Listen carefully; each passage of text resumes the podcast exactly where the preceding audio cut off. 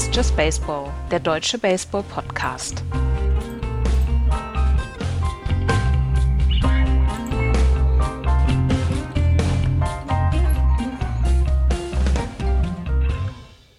Die Oakland A's werden in anderen Teil des Landes beziehungsweise der Stadt Las Vegas verkauft.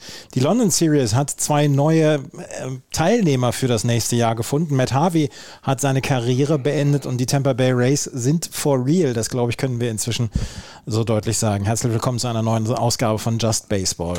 Hallo Florian. Schönen guten Tag. Axel wird weiter heute nicht dabei sein, auch nächste Woche nicht dabei sein. Wir hoffen, dass er übernächste Woche wieder mit dabei ist. Äh, Im Moment äh, geht es halt leider nicht. Viele Grüße hier äh, von uns genau, an Axel. Genau, liebe Grüße. Liebe, genau. liebe Grüße. Wir wollen heute das erste Mal so ein bisschen über die Divisionen gucken, haben aber so zwei Themen, die nicht so richtig auf die Divisionen passen und deswegen haben wir gesagt, die nehmen wir als erstes nach vorne.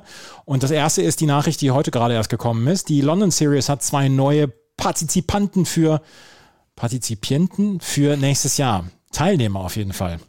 Die Mets und die Phillies werden nächstes Jahr am 8. und am 9. Juni im London Stadium spielen. Und die MLB geht mal wieder bei ihren European, bei ihren London Games auf eine Rivalität. Sie hatten letzte 2019, als die erste London Series war, hatten sie die Red Sox und die Yankees. Dieses Jahr werden sie die Cubs und die Cardinals haben, wo sie wahrscheinlich nicht zu diesem Zeitpunkt, als sie ähm, die Spiele angesetzt haben, damit gerechnet haben, dass die Cardinals im Moment äh, Rock Bottom sind und die Cubs auch noch nicht so richtig gut sind. Und nächstes Jahr werden es die Mets und die Phillies sein. Das ist eigentlich eine gute Nachricht. Das ist eine, das ist eine gute Partie. Ja, ja. Gut, jetzt muss man abwarten, wie es denn im nächsten Jahr wieder aussieht, denn ich glaube, Davor hat man auch gedacht, dass äh, Cardinals gegen Cubs eine gute Serie werden könnte.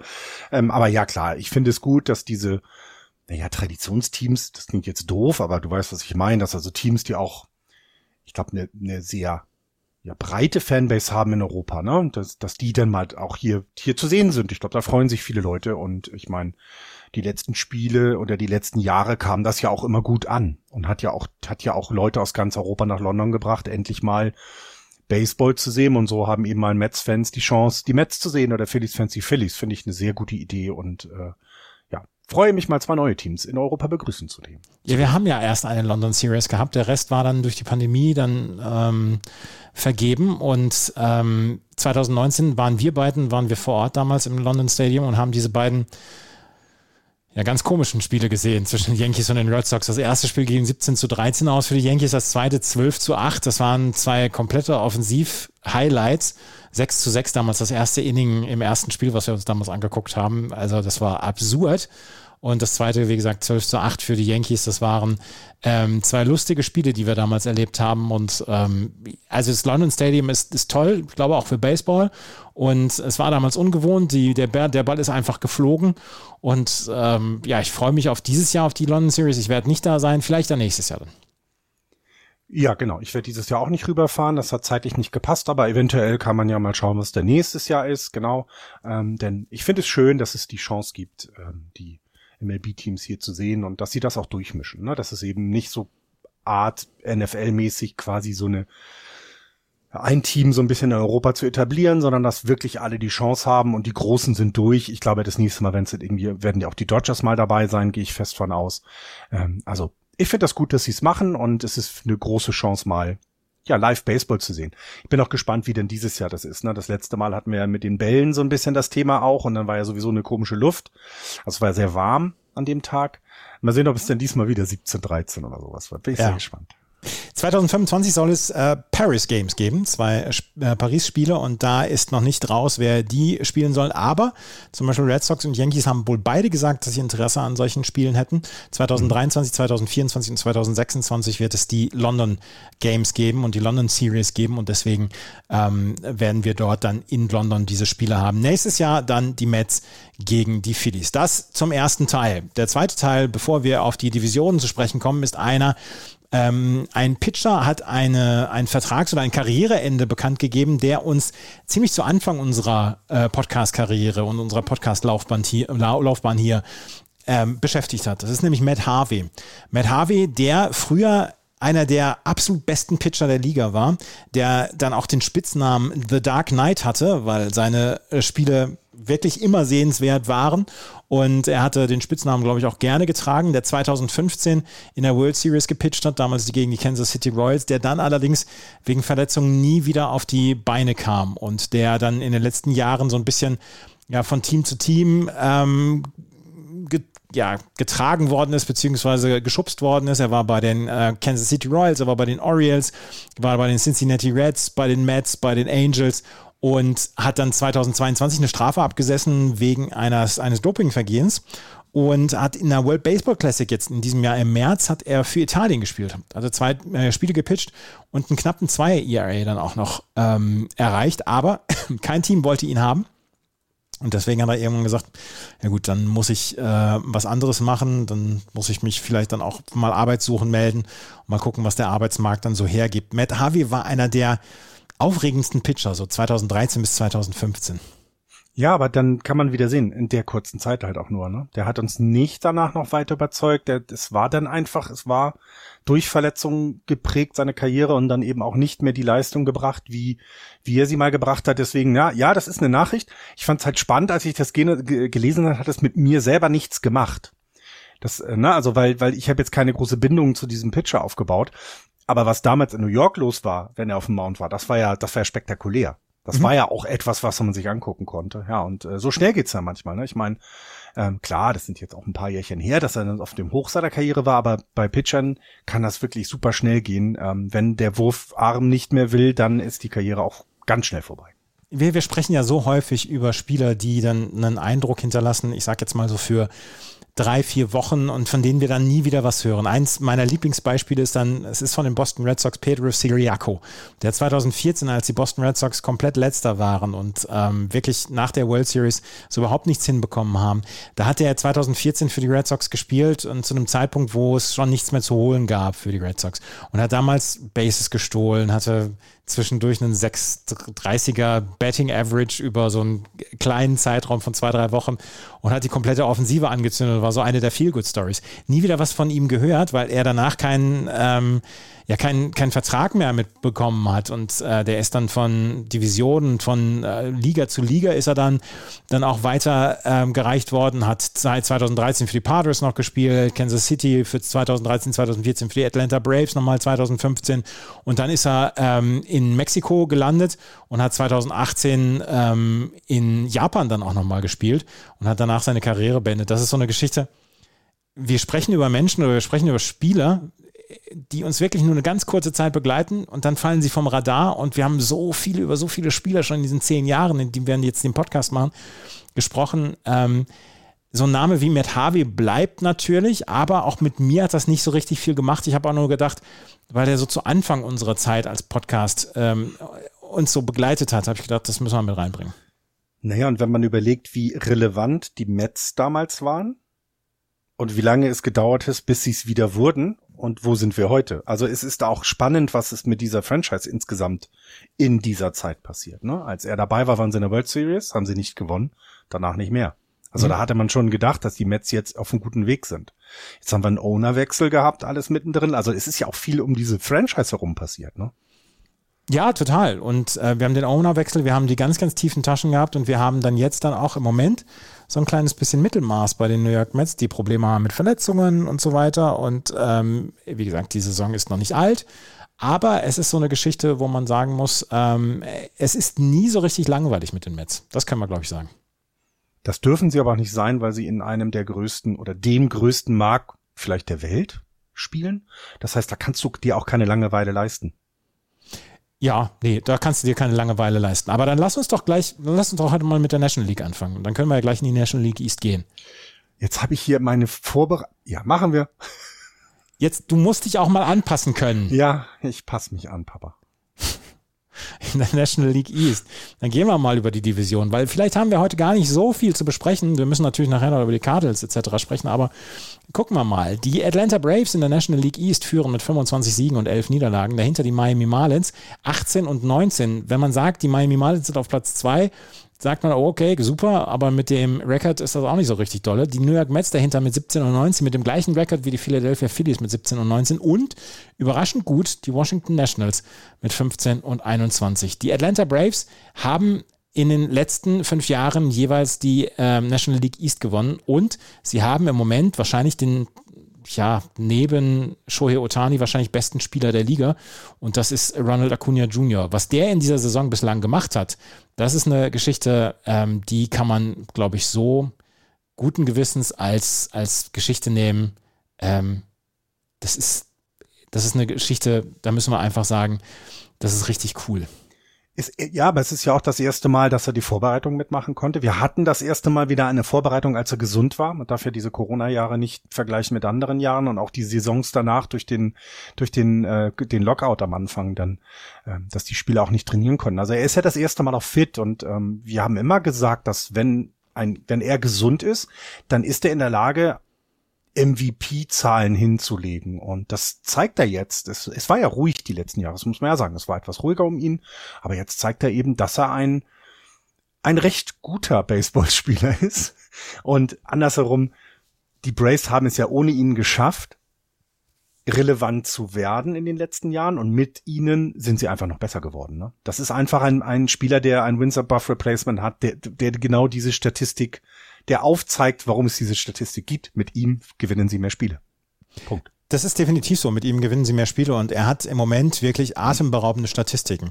Er hat 140 At-Bats gehabt, bislang 48 Hits davon, 12 Doubles, 6 Home Runs, 21 Runs batted in, 15 Stolen Bases dann auch. Der ist auf on auf Kurs für 50 Stolen Bases in diesem Jahr. Das wäre eine coole Geschichte, wenn er das erreichen würde. Vor allen Dingen würde Theo Epstein, der ja für die größeren Bases gesorgt hat, um dann auch ein bisschen das Base-Stealing zu erleichtern, das würde ihm wahrscheinlich dann auch ein zufriedenes Lächeln entlocken und hat einfach mal ein 436er On-Base-Percentage plus Slugging, 557, er hat fast ein Tausender OPS, also On-Base-Percentage plus Slugging. Das heißt, es ist nicht nur, dass er auf Base kommt, sondern dass er auch noch auf Power ähm, geht. Es ist extrem gut. Es wird im Moment nur dann noch von Sean Murphy ähm, überboten, der ein paar weniger At-Bats hat und der äh, noch, ein, noch eine absurdere äh, On-Base-Percentage hat.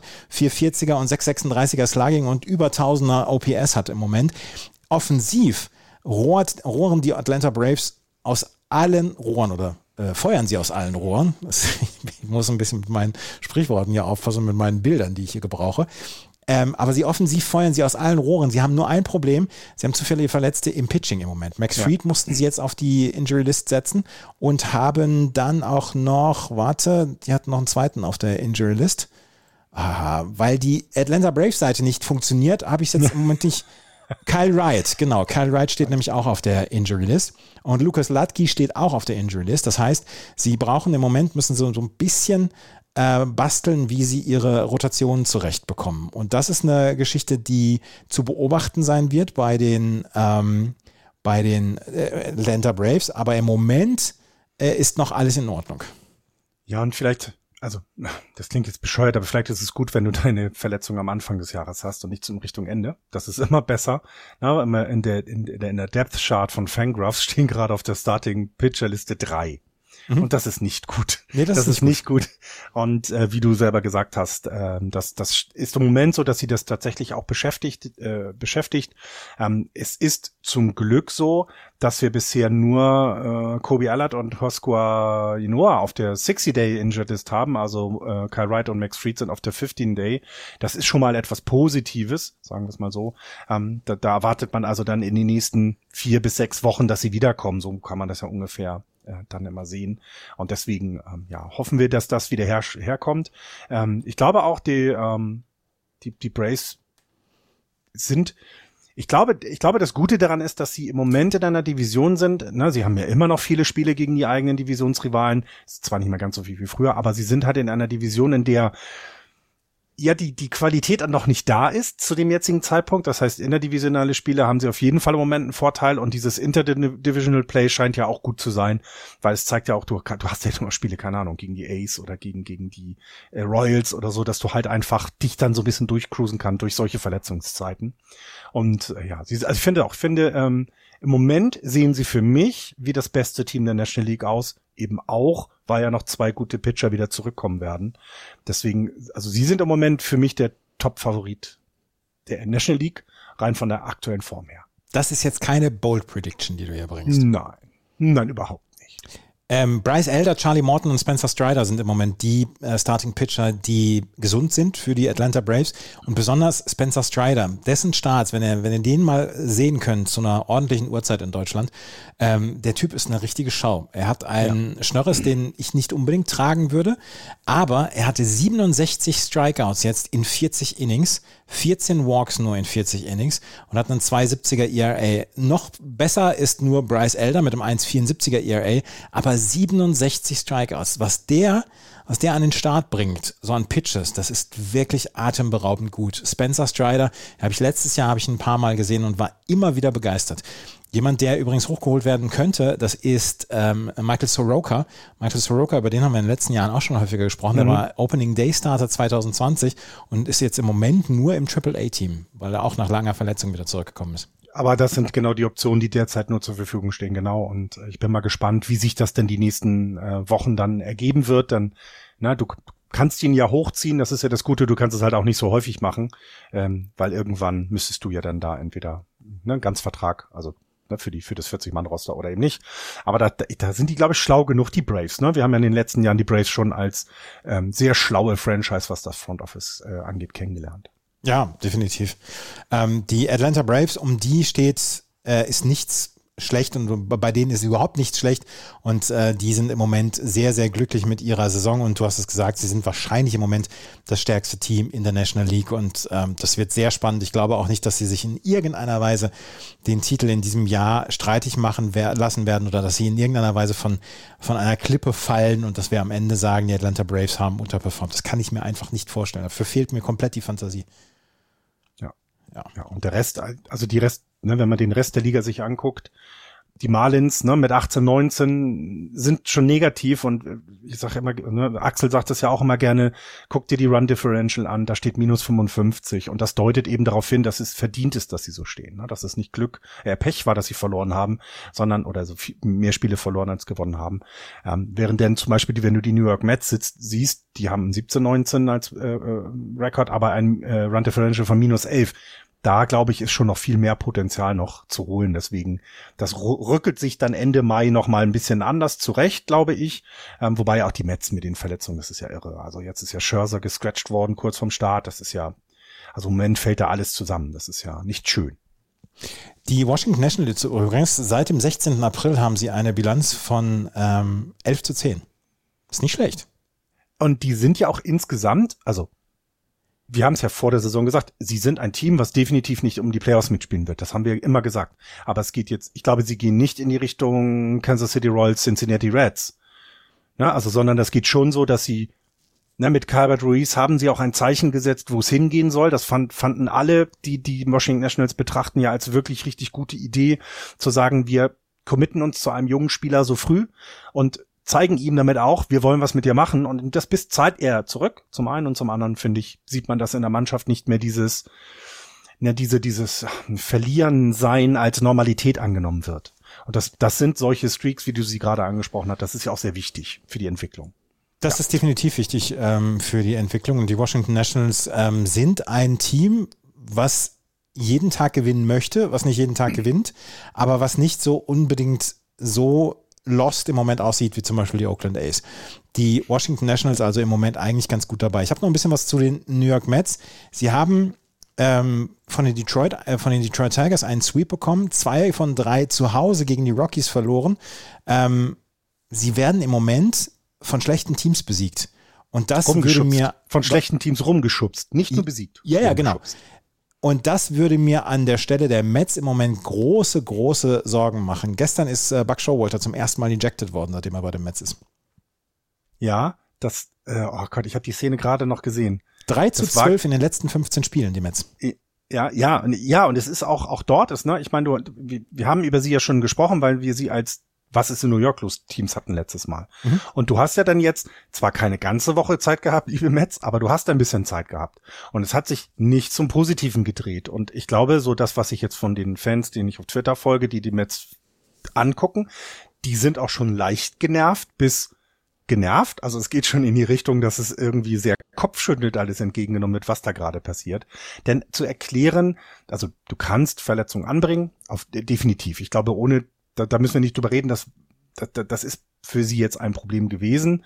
Ähm, aber ja auch die Entscheidungen, die sie vor der Saison gefällt haben, haben, ne, also ich weiß nicht, ob das alles so gut dann war, ne? Das muss man dann äh, abwarten, aber ja, ich, ich bin sehr gespannt, wie es den, wie es dem Mets in den nächsten Wochen da gehen wird, denn also äh, ruhig ist es in New York nie. Nie. Und also äh, da kannst du dich dann ja auch drauf, drauf, äh, drauf verlassen, dass die Sports Talk Radios und die Zeitungen etc., dass die dann schon auf den Busch hauen. Und, Aber wenn ähm, du dir das anguckst, die Verletztenliste, ne, du hast mit Tim LaCastro hast du einen Outfielder und mit Omar Navarez einen, einen, einen Catcher auf der auf der äh, Injured List und das sind sonst nur Starting- oder Relief-Pitcher.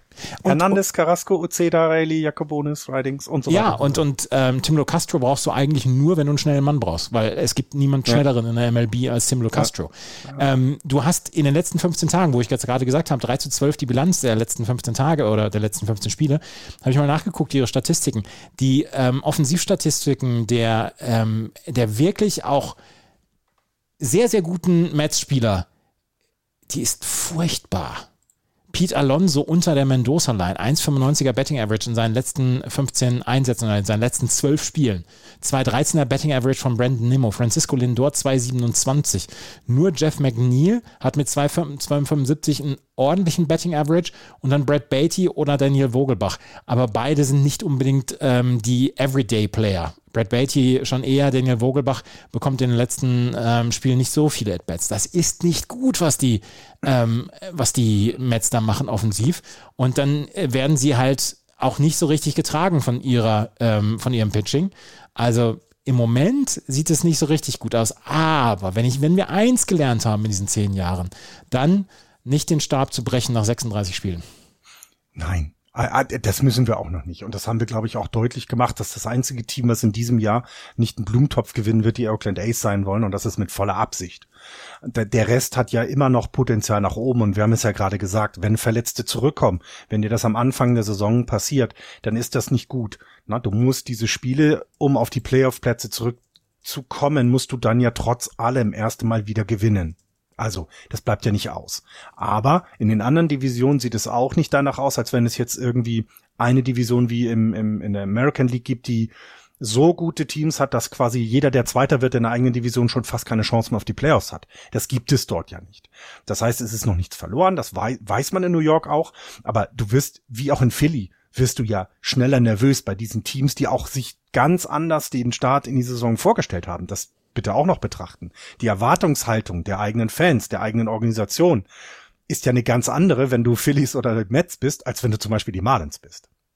Ja, definitiv. Auch wenn die Marlins sicherlich auch gerne ähm, mal mehr Erfolg haben wollen würden und eigentlich dann auch ein paar Leute haben, die mit denen man ja so eine Franchise auch nach vorne bringen kann. Die New York Mets haben übrigens einen alten Bekannten verpflichtet. Hast du das mitbekommen? Ich hatte gesehen, dass die Yankees, ähm, nee, irgendjemand hat Gary Sanchez in die Minor League genommen, aber sonst. Die Mets, die Mets waren's. Ach, dann war er das. Ach, siehst ja. du, guck, ja, ja, ja. Ich glaube nicht, dass die Yankees die noch mit der Kneifzange anfangen, Gary Sanchez. Aber das ist auch eine sehr merkwürdige Geschichte. Ich meine, das, die, die Giants haben ihn geholt, obwohl wir haben unseren Starting Catcher verloren. Dann haben wir ja einen Outfielder zum Catcher gemacht, unseren Rookie wieder in die Triple A geschickt, also unseren, unser damaliges Top Prospect. Und dann haben wir Gary Sanchez unter Vertrag und nehmen ihn trotzdem nicht. Das habe ich nicht verstanden. Ja, weil, so jetzt, weil er weder defensiv in irgendeiner Weise Gewinn bringt, noch offensiv seit zwei Jahren überhaupt den Ball an den Schläger bekommt. Der hat jetzt in der Minor League hat ein 1,64er Betting Average mit 9 Hits, 19 Strikeouts und einem 501er OPS gehabt. Und 501er OPS möchtest du von einem Catcher mit der Größe, mit dem, ja, mit der Power, die er auch hat, nicht haben. Das klingt nicht gut. Aber gut, aber das sind immer Moves, die klingen noch nicht ganz nach Verzweiflung. Verzweiflung kriegen wir in der nächsten Division, aber das klingt noch nicht ganz nach Verzweiflung. Die New York Mets haben ihn jetzt erstmal genommen, um Catching-Tiefe zu haben und mal zu gucken, ob er, ob ja das funktionieren kann mit ihm. Und ähm, ja. Die New York Mets haben in den letzten 15 Tagen ein ERA über den ganzen Bullpen von 6.12. Nur die Oakland Athletics sind schlecht in der ganzen MLB und das sagt schon einiges aus. Eieieiei. Ja, die Mets werden uns weiter beschäftigen, glaube ich, dieses Jahr. Ja, ähm, ja, abs absolut. Hast du noch was zu den anderen Teams? Äh, nee. Nein, über wir haben ja Bryce Harpers Rückkehr letzte Woche schon gelobt. Ja. Also, nee, dann bin ich durch. Ich habe jetzt auch im Moment nichts über die Phillies. Das, ähm, wir haben letzte Woche über die Phillies auch gesprochen. Genau. Lass uns lieber über die National League Central sprechen. Die Pittsburgh Pirates führen dort nach wie vor, obwohl sie acht der letzten zehn Spiele verloren haben, mit 21 und 16. Die Milwaukee Brewers haben, äh, ich glaube, 4 zu 10 oder 5 zu 10 in den letzten 15 Tagen gehabt, sind auf Platz 2 mit 20 und 16. Die Chicago Cubs haben äh, nur sie, drei aus den letzten 10 gewonnen, stehen auf Platz 3 mit 17 und 19. Und die Cincinnati Reds mit 15 und 20 auf Platz 4 und die St. Louis Cardinals kriegen so langsam die Kurve. Mit 3 zu 7 aus den letzten 10 Spielen. Drei Spiele allerdings in Folge jetzt gewonnen, unter anderem gegen die Cubs. Und ähm, haben, und das ist ein Thema, worüber wir uns seit dem Wochenende beide Gedanken gemacht haben. Und das ist eine Geschichte, die wir haben wir die letzte Woche schon angesprochen? Nee, ne? Doch. Nein. Nee, haben nee, wir noch nee, nicht das, angesprochen. Die, nee, genau, das kam, genau, es kam am Sam es kam am Wochenende erst raus und wir hatten die Cardinals ja auch angesprochen bei uns in der Sendung. Am Freitag. Ja. Aber wir haben nicht über das Thema geredet, lustigerweise, weil das kam leider danach. Das Thema ist das Thema Wilson Contreras. Wilson Contreras ist ähm, vor der Saison für einen großen Vertrag von den St. Louis Cardinals verpflichtet worden. Eine Free Agent Verpflichtung von den Cardinals. Ein, eine Franchise, die prinzipiell eher Pech hat oder äh, wirklich unglückliche Händchen hat bei der Vergabe von Free Agent Verträge und eigentlich dann eher so über den Trademark geht und da eigentlich dann auch immer ein eher glückliches Händchen hat. Sie hatten angefragt äh, bei den Oakland A's, ob sie Sean Murphy damals in der Offseason bekommen konnten. Und die äh, Oakland A's haben gesagt, ah, Leute, das ist immer ein richtig guter Catcher, das wisst ihr schon. Dafür möchten wir einen gewissen Gegenwert haben. Ähm, die St. Louis Cardinals haben gesagt, ah, wissen wir nicht so richtig. Sie brauchten einen Nachfolger für Yadier Molina. Yadier Molina, der seit dem Zweiten Weltkrieg hinter der Platte stand bei den St. Louis Cardinals. Und das ist kein, es ist wirklich, gönne ich niemandem eine Legende wie Yadier Molina nach, nachzufolgen. Du hast wirklich deine Schwierigkeiten und du hast einen schweren Stand. Die Atlanta Braves haben dann diesen Trade gemacht mit den ähm, Oakland A's und haben sich Sean Murphy geholt. Sean Murphy, der im Moment alles kaputt haut, offensiv und auch defensiv den Pitching-Staff der ähm, Atlanta Braves von Sieg zu Sieg führt. Die St. Louis Cardinals haben Wilson Contreras geholt. Wilson Contreras, der in den letzten Jahren eigentlich sich einen Namen gemacht hatte als offensiv sehr, sehr guter äh, Spieler und ähm, der allerdings mit dem Pitch-Framing so ein bisschen Probleme hatte. Die Chicago Cubs, die ihn letztes Jahr unter Vertrag genommen haben, die haben so ein bisschen naja, halbgar und halbherzig die Free Agent Verhandlungen mit Wilson Contreras geführt. Und dann sind die St. Louis Cardinals da reingestochen und haben gedacht, Mensch, da können wir einem Konkurrenten mal äh, einen Spieler wegnehmen. Und die Cubs waren gar nicht so unglücklich darüber, dass sie äh, Wilson Contreras nicht mehr haben für diese Saison. Und den Cubs oder den Cardinals ist jetzt in dieser Saison so ein bisschen Licht aufgegangen, dass sie ähm, vielleicht wirklich den falschen Mann verpflichtet haben für hinter der Platte. Es ist das, das hat so viele Facetten, diese Verpflichtung. Also ich, ich finde, dass, dass es fing ja damit an, dass sie Jordan Walker in die Triple A zurückgeschickt mhm. Das hat ja in der Fanbasis schon dazu geführt, dass man die Nase gerümpft hat, weil entweder du gibst dem jungen Mann seine Chance, in der MLB sich zu beweisen, oder du lässt ihn in der Triple A und holst ihn dann im Laufe der Saison hoch damit er erstmal in der AAA seine At-Bats bekommt, dass er seinen Groove findet, dass er eben nicht gegen die starken Jungs aus der MLB mhm. auf, auf der Platte ist.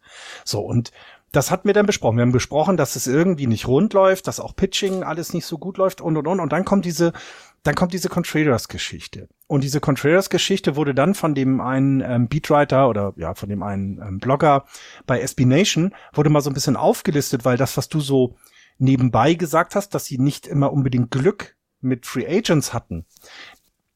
Das hat er ja ganz anders begründet. Er hat gesagt, naja, unser Front Office ist nicht in der Lage, Free Agents zu verpflichten.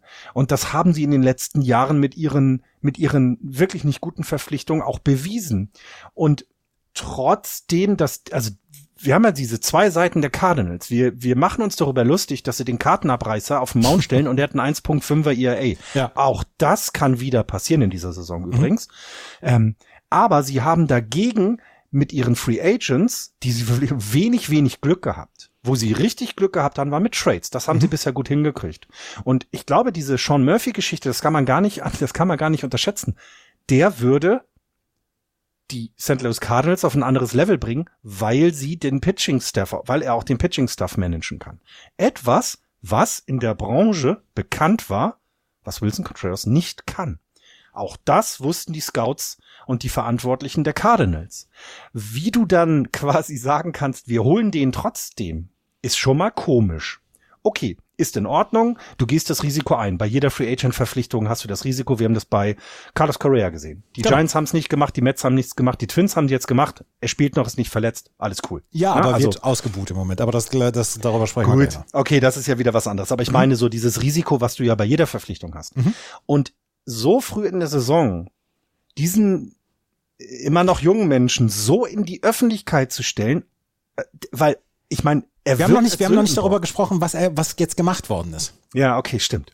Gut, okay, ja, okay, ja, stimmt. Er ist nämlich, ähm, es Samstag, ich, ich durfte das Spiel der Cardinals ähm, kommentieren und so drei oder vier Stunden vor dem Spiel gab es dann die Nachricht, dass die St. Louis Cardinals ähm, einen, einen Catcher hochgeholt haben von der AAA und dass ich, ähm, dass ich ähm, Wilson Contreras noch gefreut hat, dass der oben ist, aber sich gedacht hat, was hat das jetzt zu bedeuten? Dann reisen wir jetzt mit drei Catchern. Und dann ist ihm wohl eröffnet worden, du wirst jetzt in der nächsten Zeit erstmal nicht catchen. Ähm, du wirst die, ähm, die nächste Zeit erstmal im Outfield stehen oder als DH spielen.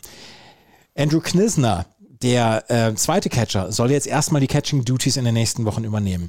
Diese äh, Entscheidung des Front Offices der St. Louis Cardinals hat mehrere weitere ähm, Einschränkungen mit sich gebracht und das sind so Folgedinge, die, die passiert sind. Du hast Jordan Walker angesprochen, ne? einer der, der besten Prospects, den die St. Louis Cardinals wahrscheinlich in den letzten 10, 15 Jahren hatten, ist jetzt im Moment in der AAA geparkt, weil der auch Outfielder ist, aber er würde im Moment keinen Platz finden im Big League Team. Den haben sie also weiter in der AAA. Juan Yepes, einer der äh, Hitting Prospects, die sie haben und der eigentlich dann auch At-Bats braucht, der ist auf der DH-Position. Ähm, Gorman, glaube ich, heißt er. Ich glaube, Gorman heißt er. Ähm, ist auch einer, der eigentlich. Nolan, die, Nolan Gorman, ja. Nolan ja, Gorman, genau. Ist mhm. auch eigentlich jemand, der, ähm, äh, der DH, Schrägstrich, ähm, Outfield At-Bats gebraucht hätte, der wird im Moment auch dadurch blockiert, dadurch, dass Wilson Contreras jetzt in diesem Outfield weiter erstmal spielen muss, Schrägstrich DH. Das heißt, diese At-Bats, die es jetzt gibt, und die gibt es nicht viele für ein DH, es gibt keine drei DHs in einem, in einem Spiel, die sind relativ limitiert und damit nimmt man jungen Spielern im Moment die At-Bats weg und das sorgt für sehr, sehr viel Kopfkratzen bei den Fans und bei den äh, Menschen, die dieses Team beobachten. Und ähm, das ist eine Entscheidung, wo ich mich dann, wo ich dann sage, das ist ja nach 35 Spielen eigentlich schon das Eingeständnis, das war die komplette Fehlverpflichtung. Und das ist das, was mich so ärgert daran, weil das eben dieses Bild, also ne, dieses das Schöne war ja in dieser in dieser Konf oder in, ja, in der Pressekonferenz oder in den Nachrichten, die danach kamen, haben alle gesagt, dass er nicht schuld an der Krise der Cardinals ist. Ja, dann lass ihn doch catchen. Also weißt du, dann, dann mach das jetzt nicht, um Gottes Willen, weil du stellst ihn an Pranger. Also das muss man doch auch, du, du findest doch jemand, also wie reflektiert gucken denn Fans auf sowas? Die sehen, da ist der, der, der, ach, der darf nicht mehr. Ach, guck mal, an ihm lag es jetzt. Und ähm, ich, ich finde es, ich finde es mega interessant, äh, wie denn auch die Spiele danach waren von ihm. Er hatte ja nun gerade gegen sein ehemaliges Team, die Cups, hatte er ja ein sehr gutes Spiel, ähm, wo er ja quasi begrüßt wurde am Anfang und am Ende ausgebuht, so wie sich das gehört. Ne? Also erstmal, ja, die Zeit war schön mit dir, aber jetzt mhm. schlägst du die Homelands gegen uns, dann mögen wir dich nicht mehr. Es waren ja sehr lustige Szenen. Und du siehst ja auch, das ist gerade gesagt, sie haben drei Spiele hintereinander gewonnen. Okay, es geht vielleicht in eine richtige Richtung. Aber das Bild, was die Franchise gerade abgeht, lässt mich, also hat uns ja ratlos zurückgelassen. Wir haben den ersten Artikel darüber gelesen und haben ja beide im, im Chat, also bei WhatsApp so, ja, aber wa was machen die da? Also so komplett ratlos also solche Moves habe ich wirklich selten gesehen. Und du hast ja bei 162 Spielen so ein Panik-Button nach 30 Spielen, der wurde jetzt ja schon kaputt gedrückt. Den bist gefühlt. du ja auch nicht gewohnt von den St. Louis Cardinals. Nee, richtig, richtig. Ich meine, dass, dass, die, dass da Unruhe ist und dass man sich denkt, Alter, die Saison läuft überhaupt nicht. Dass, dass Nolan Arenado nach, äh, nach Pitches schwingt, die einen halben Meter außerhalb der Strike Zone sind, das, passiert ihm sonst eigentlich auch nicht. Dass Paul Goldschmidt ähm, eine Phase hatte, wo er nichts getroffen hat, dass auch andere Spieler offensiv noch nicht so richtig an den Start gekommen sind, dass das Pitching noch nicht funktioniert. Das ist alles schön und gut und das passiert, auch das passiert in besten Teams während einer so, so langen Saison bei 162 Spielen. Dass die St. Louis Cardinals jetzt so offensichtlich eingestehen, hört mal, wir haben hier einen Fehler gemacht, wir haben fast 90 Millionen äh, Dollar für ihn bezahlt für fünf oder sechs Jahre. Ähm, wir müssen jetzt damit in irgendeiner Weise klarkommen und wir müssen ihn so einsetzen, damit er uns nicht schadet, sondern halbwegs nutzt. Aber wir haben dann dadurch den, den Schneeballeffekt, dass, dass unsere anderen Spieler äh, blockiert werden von ihm das ist so bitter, das ist so von vorn bis hinten ist das, wirkt das so wenig durchdacht und wirkt so wenig aus, ausgereift. Ja. Ja, ja und, und wie du es gesagt wir sind es von ihnen nicht gewohnt. Die Cardinals waren eigentlich immer die, die, die die Ruhe bewahrt haben. Immer. Die es auch immer wieder geschafft haben, obwohl sie ja nie, naja, sie haben zwei Superstars in den Reihen, aber das ist ja jetzt nicht so, dass das zwei riesengroße Verträge von extern gekauft, jada, jada, jada sind, sondern das war ja schon immer eine, eine, eine Franchise, die durch Ruhe und durch Besonnenheit aufmerksam auf sich gemacht hat und ja auch gute Leistung gebracht haben. Man darf das nicht vergessen, die sind in den letzten Jahren immer relevant gewesen. Mhm. Und das so früh und, und vor allem, weil du auch plötzlich einen Menschen so vorhebst. Das kennt man von ihnen eigentlich auch nicht so. Ich meine, der Harrison Bader Trade, ich meine, die Fanbasis war sauer, aber dadurch, dass sie, äh, wie hieß der Pitcher noch, Jordan Montgomery. Montgomery, Montgomery mhm. bekommen haben, hat man ja gezeigt, naja, die Yankees wollten ihren guten Pitcher abgeben und hey, gutes Pitching kannst du immer gebrauchen, wir nehmen ihn gerne. Ne, das sind ja alles Dinge gewesen. Du ich habe damals, ich hab damals gedacht, dass ich habe damals gedacht, dass die St. Louis Cardinals diesen Trade gewonnen haben. Haben sie ja weiterhin. Ja. ja. Also äh, Harrison Bader wird in New York nie die Rolle spielen wie Montgomery bei den Cardinals. Alles cool. Aber trotzdem ist es, und ich meine, wie oft reden wir immer so ein bisschen abfällig über die Cardinals, ne? So, ja, die sind so langweilig und so. Und dann machen sie, ich, ich find's, ich kann's immer noch nicht verstehen. Ich bin auch gespannt, was das über die Saison hinweg bedeutet, denn du machst das ja nicht. Ich meine, du machst ja auch was mit dem Spieler. Also du, du enteierst ihn ja auch komplett. Also du, du schaffst es ja ihm, ich meine, der ist Catcher, der ist gelernter Catcher und du sagst ihm, naja, du bist noch nicht so weit, was das Pitch-Framing und vor allem was das Leiten unserer Pitcher angeht. In dem einen Artikel, den ich gelesen habe, ja, dann gib ihm die Anweisung von der Bank. Dafür haben wir die Comms, mhm. dafür gibt es Zeichen. Dann sagt, dann lass doch jemanden, der erfahren ja. ist, ihm diese Zeichen geben. Dann lernt er das. Und dann kriegt er dein Pitching-Stuff auch im Griff. Aber ihn so da rauszuziehen und die ganzen, ganzen Dominosteine, die dann fallen. So, dass sie jetzt die drei Spiele hintereinander gewonnen haben, hat, glaube ich, dazu geführt, dass erstmal ein bisschen Ruhe ist. Ja. Na, das, da muss man dann ja auch sagen. Aber das Thema ist noch nicht durch. Die Cardinals werden uns das erste Mal, glaube ich, in diesem Jahr auf ganz anderen Ebenen beschäftigen als, als die letzten zehn Jahre. Das meine ja, ich jetzt ernst. Ja, das, also, das ist auch, das ist auch so. Ich bin übrigens, äh, das nur nebenbei, ähm, äh, gucke ich mit sehr viel Wohlwollen drauf, wenn du ein äh, Seinfeld-Zitat mit reinbringst in diesem Podcast. ja. ja. ja. Ich glaube, Seinfeld hat in Deutschland nicht so den das Standing wie woanders. Ja, aber ich habe es ja, ja, erkannt. Ich habe es ja erkannt. Von daher ist ja äh, alles, alles in Ordnung. Das, äh, das hat mein Herz erwärmt gerade. Die St. Louis Cardinals werden unser Herz erstmal im Moment nicht erwärmen. Aber das ist eine so interessante Geschichte und ähm, das, das könnt ihr uns glauben, dass, dass äh, Florian und ich uns eigentlich das ganze Wochenende Nachrichten hin und her geschrieben haben, weil wir sowas nicht gewöhnt sind von den, von den Cardinals. Und genau. die Liga ist sowas nicht gewöhnt. Und das ist etwas, was sehr viele Menschen beschäftigt hat, die Situation rund um Wilson Contreras, der vor dieser Saison einen sehr großen Vertrag unterschrieben hat. Und ich will ihm in überhaupt keiner Weise äh, etwas ab, absprechen oder so. Der hat seinen Vertrag verdient. Die St. Louis Cardinals wussten, wen sie da verpflichten. Sie wussten es. Das ist genau das. Das, das ist das, was du, das ist so ein bisschen wirklich sehenden Auges ins Unglück laufen. Ja. ja. Und du hast ja einen jungen Catcher jetzt hoch, warum, warum, ver, äh, egal, warum verpflichtest du für fünf Jahre für 90 Millionen, wenn du mit Knissner jetzt eigentlich weitermachen könntest und den jungen Catcher aufbauen kannst? Dann hast du ja eigentlich tatsächlich 90 Millionen verbrannt. Knisner ist übrigens ein ziemlich cooler Name. Ich habe immer gedacht, das wäre Kleisner, ja. aber der vom, vom St. Louis Broadcast nennt ihn auch Knisner. Oder Knisser sogar. Knisser, ja. Okay. Mhm. Ja. Ja, der Rest der Division, ne? Was bitte?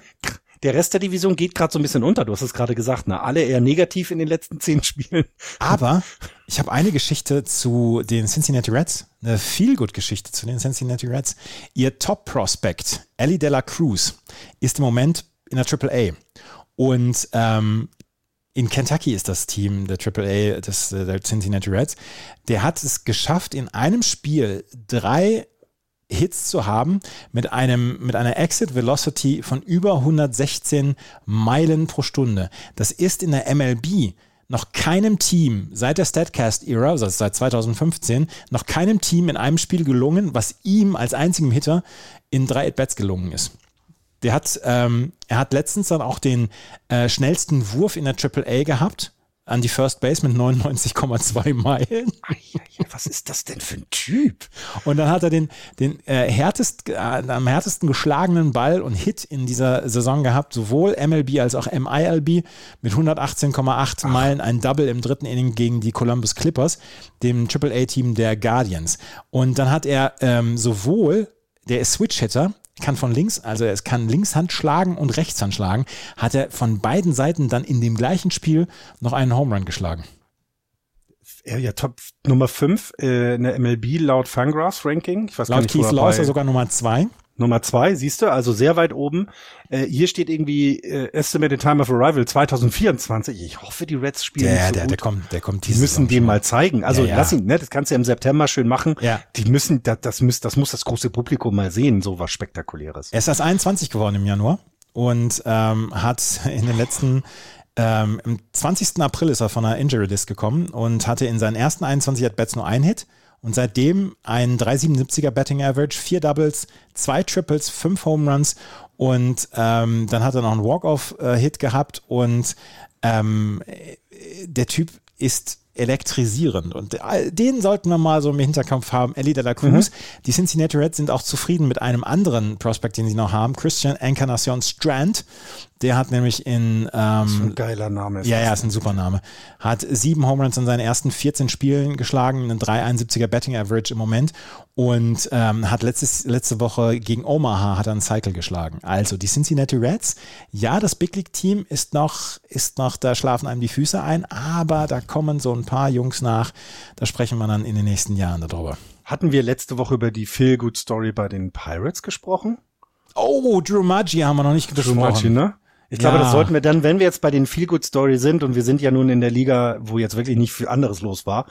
Ähm, Drew Maggi hat nach 13 Jahren MILB äh, in, immer in der Pirates Organisation, meine ich mich ja. zu erinnern, ähm, sein Call-up bekommen. Und das war etwas, das sind immer diese herzerwärmenden Videos, wo der Coach irgendwas erzählt und alle, in dem Fall saß das ganze Team beisammen, äh, beisammen das, das, das Minor League-Team der Pirates und, und irgendwann hat er gesagt, Drew, es geht nach oben, du, ne, you're welcome to the show und mhm. Der Typ hat ja geguckt, weil der ist sehr alt, ne, das ist 33, glaube ich. Ja. Also das ist eben sehr kein Jungspund alt. mehr. Ja. Naja, für einen Baseballspieler. Ja. Ähm, das ist ja kein Jungspund mehr. Und dann kriegt er auch noch seinen ersten Hit, als er spielt. Dann, als er das erste Mal dann, also, als er dann auch wirklich in der MLB ist, kriegt er dann, und ich glaube, schöner kannst du so eine Karriere einfach nicht erzählen. 13 Jahre Minor Leagues muss, glaube ich, die Hölle sein. Also und, das ist nicht einfach. Und der Typ, also was man so gelesen hat, ähm, hat der Typ 13 Jahre lang war er der beste Teammate, den man sich wünschen ja. kann. Und ähm, das ist dann so eine Geschichte, wo man dann sagen kann, ja, äh, das hat er dann aber auch verdient. 2019 hat er sogar noch äh, Double A und Triple A gespielt. Dann hat er 2019, ähm, 2021 ist er dann in der Triple A gewesen. 2023 war er dann auch schon in der Tuna dann noch ähm, in der Double A und hat jetzt dann äh, den Call-Up bekommen und hat in seinen ersten sechs At-Bats hat er zwei Hits gehabt. Und ähm, ich hatte so gehofft, dass er Drew Maggi heißt, aber äh, er heißt wohl Drew Maggi und ja. ich, hatte so, ich, hatte so, gehofft, dass man den Maggi ausspricht, aber ja, dann kann ich alles ja, haben. Ja, und eurem. Ja, aber es, ähm, ich finde sowas, und das hast du gerade, ne, wir freuen uns auf die jungen Spieler, die kommen, aber es gibt genug, die in den Minor League Systemen sind, die ne Unsung Heroes, Where Nobody Knows Your Name. Ich lese das Buch ja immer noch, ich werde mhm. leider nicht fertig. Ähm, das ist ja tatsächlich etwas, was, was, was einfach schön ist und zum Glück kriegen wir das mittlerweile mit. Sowas gab es ja früher auch. Ne? Es geht jetzt, mhm. ist jetzt nicht so, dass irgendwie, es gab es ja früher auch, ähm, ähm, aber jetzt kriegen wir es endlich mal mit, weil die Videos dann ja viral gehen. Das ist ja super. Das ist ja, ja fun. Ist herzerwärmend, habe ich gerade vorhin geschrieben. Herzerwärmend. Herzerwärmend. Eine Frage nebenbei, ja. wie stehst du zu Maggi? Ähm, ich durfte jetzt feststellen, dass, das, dass es in Deutschland eine Relevanz dafür gibt. Ist, Natürlich. Mir ist es gänzlich unbekannt. Wir waren kein Maggi-Haushalt. Äh, meine ja. Mutter hat das nicht verwendet und dann kennst du es auch nicht. Ja. Weißt du, also dann ist das vorbei. Ich bin, ich bin aufgewachsen mit Maggi. Ja, und ich habe jetzt ja gerade zwei äh, Wohn Mitbewohnerinnen ja. bei mir und die eine hat gerade Maggi kennengelernt und es sollen jetzt immer größere Buddeln gekauft werden. Also hier dreht's kom driftet es gerade komplett ab. Siehste?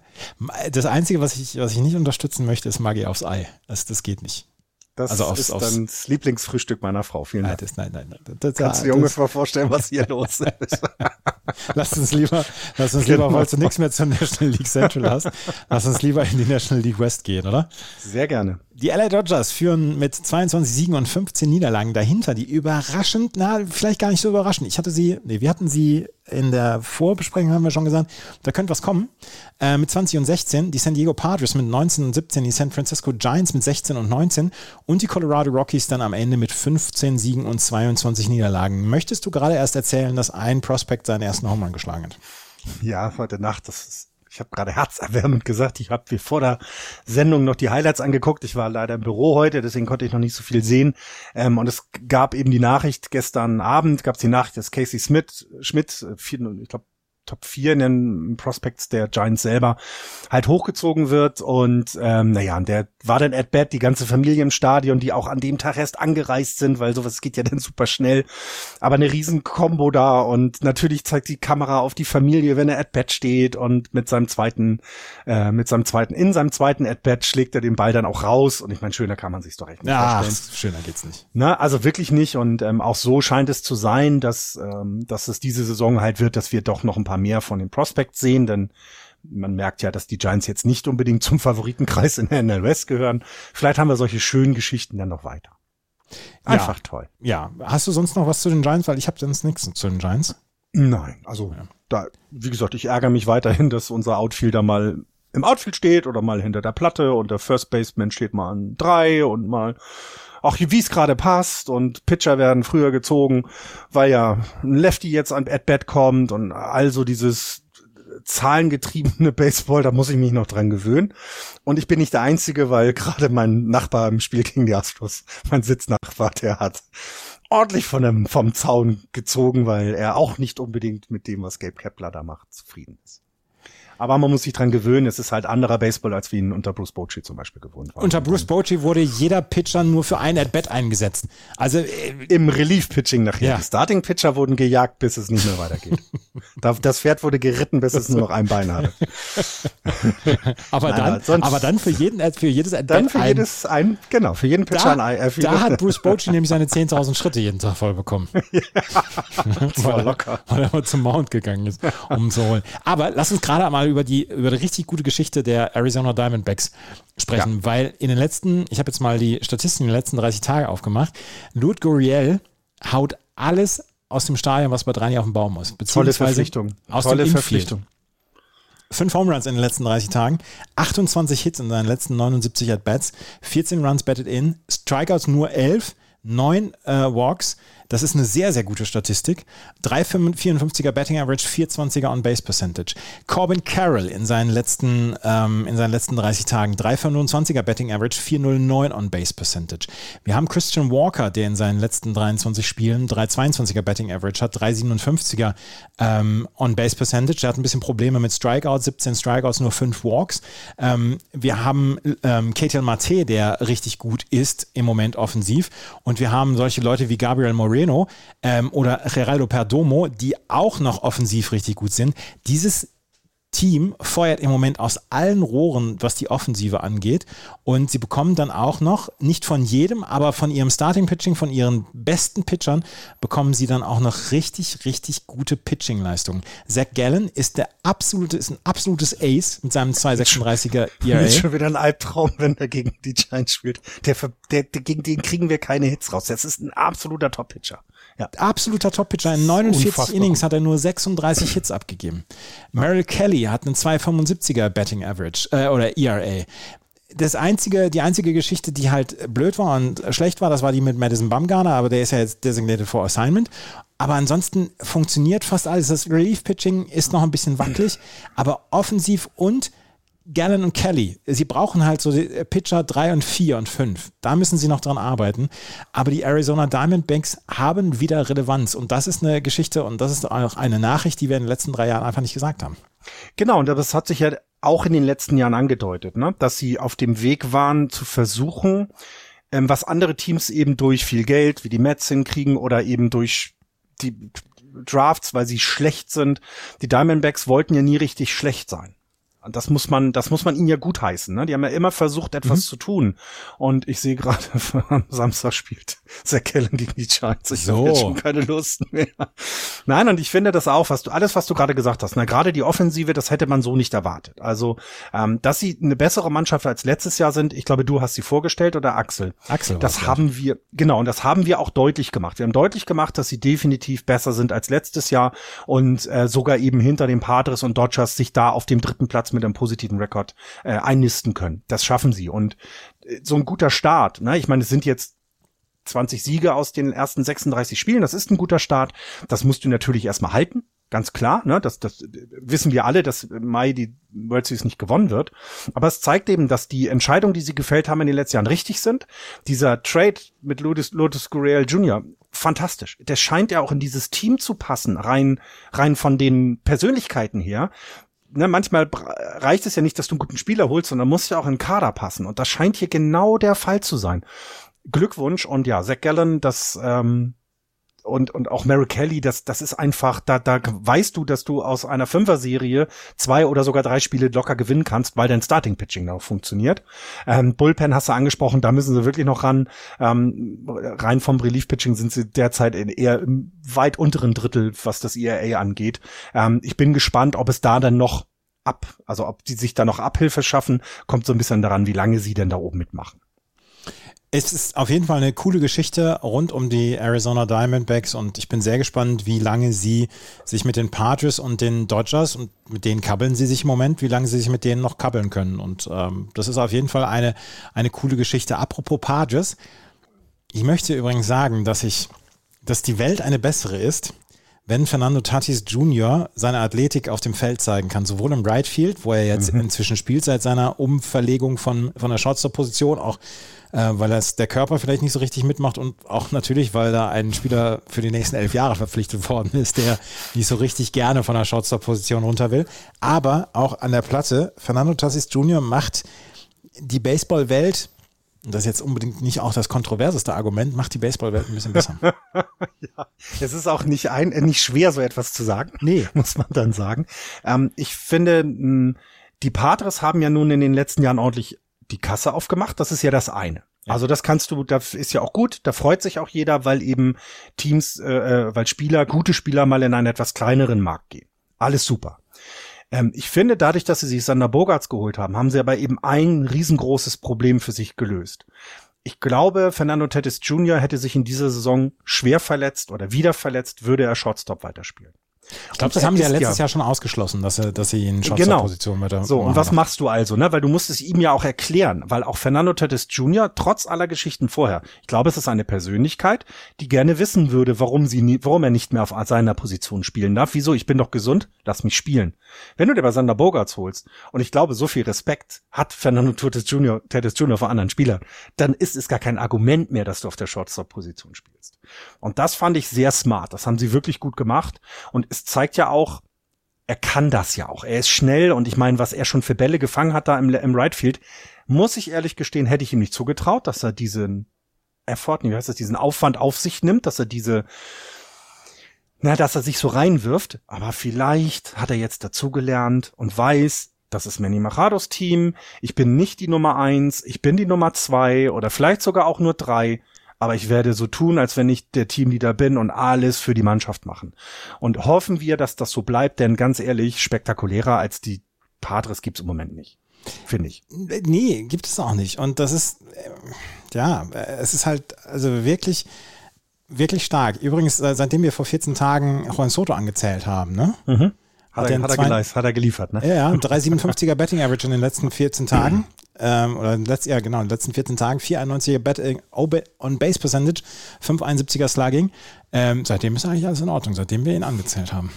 Ähm, ich, ich glaube auch, er, er hat auch mir eine Nachricht geschrieben. Ja? Er hat sich auch entschuldigt und hat gesagt, er macht es jetzt besser, weil wir haben ihn angezählt. Ja. Ich, ist, das, ich glaube, das ist auch so ein bisschen das, was wir dann meistens ja auch mitschwingen lassen gerade gute Spieler haben ja auch die Chance, einfach wieder auf ihr normales Niveau zurückzukommen. Und wenn du eben jemanden wie Juan Soto in den Reihen hast und der ist im Moment nicht so gut drauf, dann weißt du, das kommt ja wieder. Und ich glaube, das sieht man da, bei ihm. Das ist ja die Frage. Weißt du das? Weißt du das? Weil sein, sein Slump gab's oder der war von letztem Jahr Juli bis mhm. eigentlich vor zwei Wochen war er in einem tiefen, tiefen Slump. Und da haben sich ja dann auch schon die ersten Leute die Frage gestellt, ist er vielleicht gar nicht so gut, wie er bei den Nationals war. Ist, sind die neuen Regeln vielleicht gar nicht so gut für ihn, weil er ja eigentlich dann eher an der Platte so ein bisschen rumhampelt und vielleicht auch ein bisschen mehr Zeit braucht und diese ganze, dieser ganze Gestus, den er an der Platte dann mhm. äh, hat, ob der vielleicht so ein bisschen dieser Zauber weggenommen ist durch die Pitch Clock dann jetzt auch. Aber in den letzten 14 Tagen hat er, das müssen wir ja gucken, ob das ein Ausreißer ist, hat er eine richtig gute Zeit. Mhm. Ja. Ja. Und vielleicht hat das aber auch damit zu tun, er ist nicht die, er ist nicht derjenige, der neben Manny Machado jetzt alles tragen muss. Vielleicht ist es auch einfach die Lockerheit, die er brauchte, ne? Also dieses, ich muss mich nicht, es verlässt sich nicht alles nur auf mich, sondern es sind andere da, die Leistungen bringen werden und ich kann einfach mich auf mich konzentrieren, mit diesen neuen Gegebenheiten zurechtzukommen und meine Geduld an der Platte wieder gewinnen. Weil das hat ihn immer ausgezeichnet, haben wir ja immer gesagt. Sein ja, On-Base genau. Percentage war ja phänomenal die letzten Jahre. Und wenn das wiederkommt, dann, ähm, ja, wenn das wiederkommt, ja, dann wird das noch ein spannendes Rennen in der NL West, wobei die Dodgers führen wieder alles wie immer. Ähm, was sagst du zu den Dodgers im Moment? Du beobachtest sie ein bisschen genauer als ich. Ich, ich kann es noch nicht ganz so einschätzen. Das Problem ist, dass, dass ich immer noch, ähm, ich es immer noch für falsch hielt, Trea Turner nicht weiter zu verpflichten, weil ich es, weil ich ihn einen der besten Shotstops äh, äh, empfinde, die es, die es gibt. Aber im Moment werden, werden, wird seine Lücke sehr gut gefüllt. Ähm, sie haben immer noch mit Mookie Betts und Freddie Freeman offensiv die stärksten Spieler in der National League mit dabei. Also das, das, das, das kann sich immer, immer zeigen lassen. Ich meine, es gibt immer noch Menschen, die gegen Mookie Betts versuchen, eine Base zu ja, laufen. Ja. Ja, ich verstehe die Leute nicht. Das weiß sogar ich, der, der überhaupt nicht in die Verlegenheit kommt, irgendwann mal eine Base stehlen zu wollen genau. gegen Mookie Betts. Das weiß sogar ich. Aber genau. es gibt immer noch die Leute, die sagen, äh, wir versuchen es mal. Genau, und was man bei den, was, was ich glaube in diesem Jahr der Fall sein wird, die Dodgers haben nicht mehr diese Tiefe wie noch vor drei Jahren. Dafür mhm. haben sie zu viele Leute abgegeben. Auch wenn, wenn das jetzt blöd klingt, aber so jemand wie Justin Turner wird ihnen zum Ende der Saison fehlen. Definitiv, davon gehe ich aus. Mit JD Martinez haben sie sich jemanden geholt, der offensiv schon was bringt, ja, aber nicht diesen Arbeitseffort, wie ihn Justin Turner an den Tag gelegt hat. Ähm, deswegen, ich bin sehr gespannt. Sie sind das beste Team in der National League West. Sie sind aber nicht mehr das beste Team in der National League. Mir fehlt ein ganz kleines bisschen das Besondere in diesem Jahr. Und wir haben ja schon darüber gesprochen, mhm. dass wir vermuten, dass sie nächstes Jahr die Bank sprengen werden, um das, dann das, das äh, Besondere kaufen. ja, um das Besondere dann einzukaufen. Ja. Ähm, aber so ein ganz kleines bisschen fehlt mir das Besondere. Da sind natürlich coole Geschichten dabei. Dustin May zum Beispiel. Ich bin übrigens der, der festen Überzeugung, dass Dustin May, dass das nicht sein normales Haar ist, sondern dass er das auf seine Kappe auf, hat dass er eine Perücke hat und dass das eigentlich in seine Kappe eingenäht ist. Äh, und Muss er eigentlich, ziehen. eigentlich einen adretten Kurzhaarschnitt hat. Das ist, das ist meine Vermutung. Ja, weil das ich bin so dermaßen neidisch auf seine Haare. Das kannst du dir nicht vorstellen. Ich auch. Das ist unglaublich. Du hast, du hast mit Dustin May, Clayton Kershaw und Julio Urias hast du drei Pitcher, die ähm, die Spitze der Rotation sind. Mhm. Danach fällt es ein bisschen ab. Noah Syndergaard, der gestern mit einem ein Cut im Finger äh, rausgenommen werden musste, hat es noch nicht geschafft. Phil Bigford hat es noch nicht geschafft. Gut, er ist aber nur ein Relief-Pitcher. Michael Grove hat es noch nicht so richtig geschafft. Und sie hoffen jetzt mal auf Tony Gonsolin, der in seinen ersten drei Starts, die er gehabt hat, ähm, sehr, sehr gut ausgesehen haben, hat. Und darauf hoffen sie so ein kleines bisschen. Aber das ganz Besondere fehlt mir im Moment noch bei den Dodgers. Sie mhm. werden mir, mich wahrscheinlich eines Besseren belehren und werden die nächsten zwei Monate einfach kein Spiel mehr verlieren. Das kannst du aber auch haben, weil sie immer noch ein gutes Team sind. Aber es ist nicht mehr dieser, acht, dieser achtarmige Oktopus, der quasi auf jeder Position sechsfach gut besetzt ist. Na, also wenn, wenn einer mal nicht so guten Tag hat, hat halt eben ein anderer äh, einen guten Tag und dann äh, schlägt der alles aus dem Stadion. Das ist so ein bisschen vorbei. Es ist ein bisschen, bisschen mittelmäßiger geworden. Aber das bedeutet nicht, dass jetzt die Dodgers ein mittelmäßiges Team sind, sondern einfach von dem, wo sie waren, sind sie ein Stück weiter runter. Und ja, ich, es wird eine lange Saison, denn auch da ist es so, die werden alle nicht jünger. Na, und so eine Saison, ich meine, Jason Hayward haben sie sich jetzt geholt, der ist 33 Jahre alt, der hat schon viel erlebt, aber das ist jetzt auch keiner, der so ein Team nochmal nach vorne bringt, wie es vielleicht ein Andrew McCutcheon bei den Pirates machen kann, weil da junge Leute sind, die er motiviert. Das ist keiner, Na, das, mit dem man so eine Vision ausarbeiten kann. Ne? ne genau. Und wenn, wenn es wirklich so kommt, dass sie nächstes Jahr Shohei Otani holen und ein Übergangsjahr in Anführungsstrichen haben, ohne große Free Agent Signing, in der sie die National League West gewinnen, wer sind denn wir, die Dodgers, zu kritisiert für sowas? Denn das ist weiter drin. Die, die ist ja, also die, die Padres wirken noch nicht so, als wenn sie wirklich der riesengroße Konkurrent sind, der sich absetzt. Die Diamondbacks haben tollen Start hingelegt, aber bei Lang wird sich das wieder nivellieren. Das heißt, du kannst davon ausgehen, dass sie die West gewinnen können und äh, sich noch nicht mal so richtig anstrengen müssen. So sieht es jedenfalls bisher aus. Und dann, ja, in den Playoffs ist immer alles möglich. Ähm, aber nächstes Jahr holen sie für 600 Millionen Shohei Otani. Wir sitzen hier und schütteln den Kopf. Nee, ich schüttel da nicht den Kopf, ich resigniere da einfach nur. ähm, das war es, glaube ich, für die National League West, oder? Oder Wenn du, was, was zu den, zu den Rockies hast, dann würde ich jetzt, das würde ich jetzt wirklich applaudieren, weil ich habe da nichts zu. Nee, ich habe jetzt auch nichts zu den Rockies. Ähm, die Rockies sehen aber jetzt nicht so aus, als würden sie in irgendeiner Weise äh, wie die Oakland A's von, von der Klippe gefallen sein. Also auch sie haben nein, aus den nein, letzten nein. zehn Spielen sieben gewonnen und Chris Bryant akklimatisiert sich da. Ich bin bei Beat the Streak, habe ich ihn zwischendurch auch immer mal wieder. Äh, ich bin auch übrigens noch nicht über, über fünf hinausgekommen. Ich bin gerade bei sechs. Du bist bei sechs? Hast du jeden heute Tag Nacht. einen Spieler genommen oder nimmst du zwei Spieler? Ich habe jetzt zwei genommen, heute Nacht mal. Ja, wen hast du für heute Nacht? Nee, jetzt, ich habe noch nicht gepickt. Ich so. habe heute Nacht nicht gepickt. Äh, gestern hatte ich, ich glaube, äh, zwei Guardians-Spieler, weil die gegen die Royals gespielt haben. War das nicht so? Also ich ich gucke immer so ein bisschen eher auf den Opponent als auf, auf den, den Opponent. Auf den, also auf den Gegner. Auf José Ramirez. José Ramirez und, nee, warte mal, wen hatte ich denn? Auf jeden Fall habe ich jetzt, stehe ich gerade bei sechs, genau. Ich hatte gestern Luis Arise, den kannst du ja eigentlich blind nehmen. Ja, von einem Marlins. Ja, aber, ja, das stimmt, das stimmt. Ich habe für heute Nacht habe ich äh, Chris Bryant ähm, gegen die Pittsburgh Pirates, gegen Rich Hill. Hundertprozentig holt er sich da einen Hit. Äh, also ganz ehrlich, dann dann fahre ich dahin. Und Randy Rosarena. Und damit sind mhm. wir bei der American League East. Wenn das kein Übergang ist, ne? Ja. Äh, die American League East wird angeführt von den Tampa Bay Rays mit 29 Siegen und 8 Niederlagen. Ich habe von Anfang an gesagt, dass dieser äh, Winning Streak, dass der zu beachten sein wird.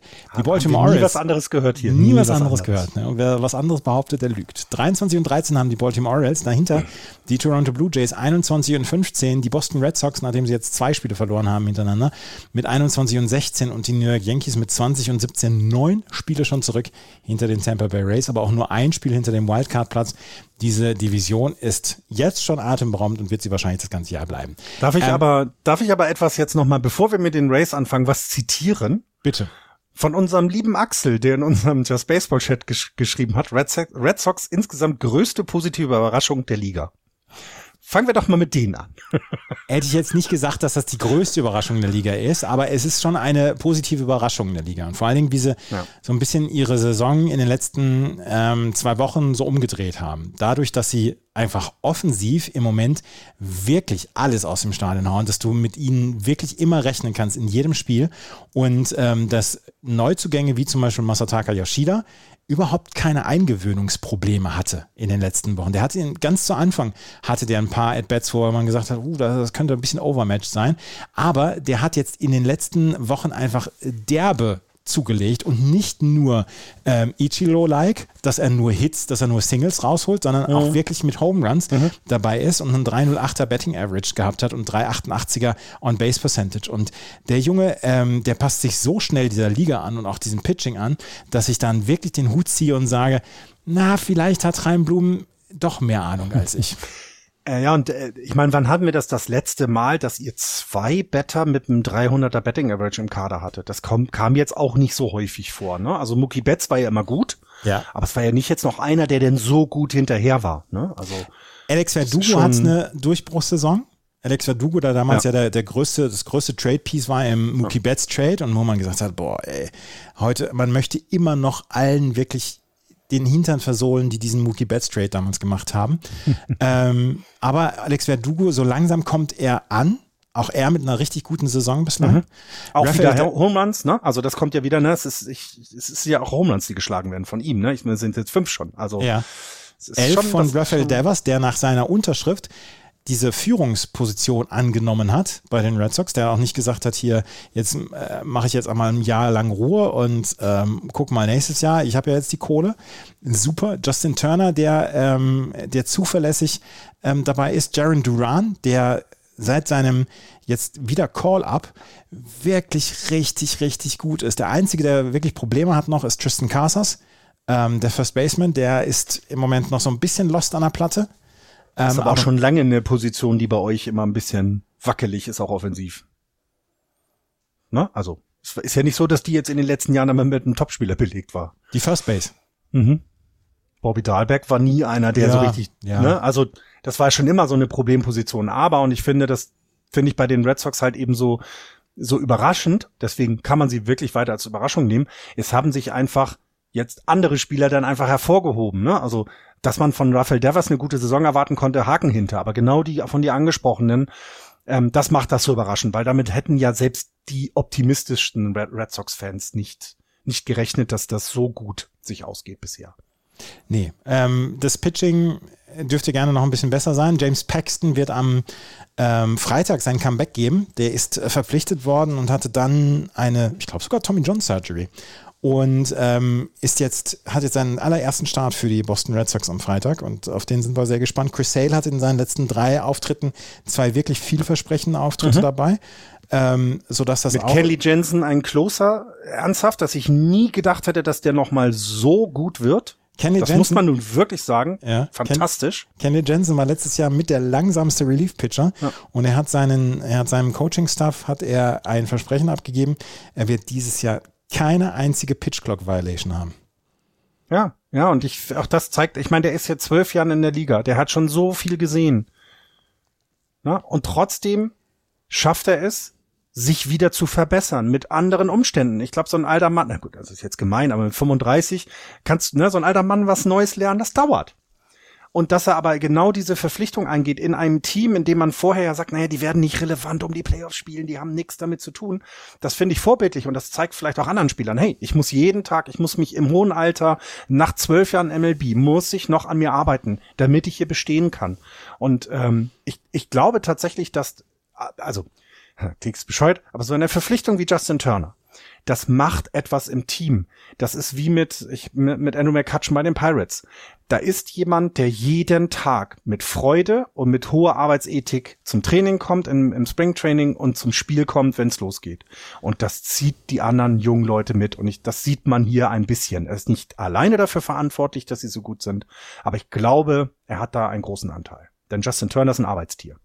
Ja, das, das glaube ich auch. Äh, Kenley Jensen sollte er seinen nächsten Save, oder wenn er seinen nächsten Save hat, hat er so wie sechs andere Pitcher seinen 400. Save. 400, mindestens, ne? Mindestens 400 Was für Saves. eine Karriere eigentlich, ne? Das ist unfassbar. Mhm. Ne? Das äh, geht immer so ein bisschen unter, weil es gibt ja dann auch wieder in dieser, in diesem, äh, in, in, in dieser Division gibt es dann drei Teams, die immer noch besser sind, Ja. obwohl die Red Sox ernsthaft einen guten Start hingelegt haben. 21 Siege aus, aus, aus 37 Spielen.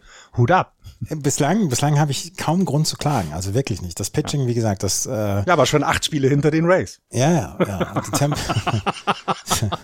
das macht dir Spaß, ne? Äh, Nein, das ist einfach so surreal. Wenn du dir anguckst, dass die Kansas City Royals in der National League Central neuneinhalb Spiele hinter den Minnesota Twins sind. Die New York Yankees sind neun Spiele hinter den Tampa Bay Rays. Beide haben einen komplett anderen Rekord. Die einen haben 10-27, die Royals und die Yankees haben 20-17. Das ist eine absurde Division. Ist es. Und äh, das sage ich äh, sehr zu meinem Leidwesen. Wanda Ja. Franco hat in diesem Jahr schon 2,3 Wins above Replacement angesammelt. Ähm, hat man nicht auch gedacht, ah, ist das mit seinem Vertrag so gut? Der hat ja, der hat ja einen relativ, der hat ja einen relativ niedrigen Vertrag ein, ähm, abgeschlossen mit den ähm, Tampa Bay Rays. Elf Jahre, 182 Millionen Dollar. Der Typ ist 2001 geboren, ist bis 2032 unter Vertrag, also bis zu seinem 31. Lebensjahr. Die Tampa Bay Rays haben ja selbst da alles richtig gemacht. Ja. ja. Und ich glaube, auch das erste Mal wirklich sich committet. Ich glaube, die große, große Frage bei den Rays wird ja dann im, jetzt in den nächsten Jahren die Stadionfrage werden. Ich glaube, die Teamfrage wird sich nicht mehr stellen. Also, wer in dem Team mitspielt, wie kriege ich weitere Free Agent ran, weil wenn du dir das jetzt anguckst, was sie derzeit beisammen haben, das ist einfach Top of the Pops in der American League und ähm, da haben sie keine Probleme, auch Leute dann nochmal wieder zu verpflichten. Wenn wir uns eine Liga, eine ähm, American League ohne Shohei Otani vorstellen, wären Wanda Franco und Randy Rosarena im Moment die führenden Personen, ja. was die MVP-Titel angeht in der American ja. League. Ja, absolut. Absolut. Plus dieser absurd gute äh, äh, Starting, also naja, Starting Pitching kann man ja nicht unbedingt sagen bei denen, bei den, ähm, bei den, bei den Rays, aber ich meine, die sind vom Team ERA, ähm, was das Starting Pitching angeht, auf Platz eins. Und bei den Relief Pitchern auf Platz drei der gesamten MLB, also nicht nur der American League. Ähm, beim Hitting sind sie auf allen Positionen, auf allen Posten, bis auf Platz, äh, bis auf bei Stolen Bases sind sie auf Platz eins. Average, On-Base Percentage, On-Base Slugging, Runs und Home Runs. Alles eins. Also die haben offensiv, wie auch im Pitching, einfach im Moment das, was du brauchst, also das, was du haben willst, als alle anderen Teams. Ja, ähm, sie haben so ein paar Probleme. Colin Poach zum Beispiel hat ähm, 21 Base Runner in 14 Innings erlaubt. Jalen Beeks hat im Moment Probleme mit äh, ja so ein bisschen seiner, seinem, seiner Wurfbewegung. Und Pete Fairbanks hat Renault-Syndrom. Das habe ich dann mal, habe ich mal nach, nachgeschlagen. Das Renault-Syndrom ist ein Vasospasmus in Teilen der Hand als Antwort auf Kälte, emotionalen Stress und verursacht ein reversibles Unbehagen und Farbveränderungen in einem oder mehreren Fingern. Gelegentlich sind andere Akren, zum Beispiel Nase oder Zunge, betroffen. Das heißt, der, der, der will pitchen und sein Arm oder seine Hand fühlt sich einfach nicht so an, dass er pitchen kann. Und ähm, das ist für einen Pitcher, der seine Hand äh, braucht, ist das kein gutes, kein gutes Zeichen. Ja. Ja, das ist wirklich, das habe ich auch noch nie gehört. Es gibt immer wieder was Neues, ne? Ja. Ist das also Renault-Syndrom gefährlich? Die Erkrankung ist unangenehm, aber nicht gefährlich. Bis zu 12 Prozent der Bevölkerung leiden an dieser Erkrankung. Betroffen sind vor allem junge Frauen. Das seltenere sekundäre Renault-Syndrom ist Folge einer zugrunde liegenden Erkrankung oder unerwünschte Wirkung von gefäßverengenden Medikamenten. Haben wir wieder was gelernt heute. Aber ansonsten, ja. aber ansonsten, die Tampa Bay Rays verlieren nur sehr, sehr selten Spiele und wenn sie sie verlieren, nach großem Kampf. Ja, und haben ja mittlerweile dann auch Serien mal gegen etwas bessere Teams gehabt. Ich glaube, das war auch wichtig, ne, dass du eben nicht nur ähm, die das unter, den unteren Teil der Liga irgendwie dir vornimmst. Allein die Se Serie gegen die Yankees gewonnen und ich glaube, das ist auch das, was man im Baseball sagt: Gewinn deine Serien, dann führst du irgendwann deine Liga an und das machen sie ja. Ne? Also das ist, ist ich find's ich find's weiterhin faszinierend, äh, wie das passieren konnte, denn also dass sie gut sind, haben wir vorher gesagt dieser gut, diesen guten Start haben wir auch gut erklärt, glaube ich. Ich glaube, das war dann auch von uns gut bewertet und war jetzt nicht überreagiert, außer von Axel und mir. Aber dass es dann weiter hält, ich meine, die haben erst acht Spiele verloren, das ist schon nicht viel.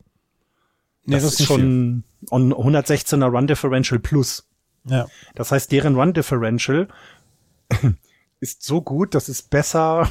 Die haben, na, nicht ganz, aber, ne, die, die Oakland Ace haben minus 134. Also, Ach Gott, ja, aber das, das ist die schon. Haben, die haben ein besseres Run Differential als alle vier anderen Teams, die alle vier positiv sind in der American League Insgesamt. East zusammen.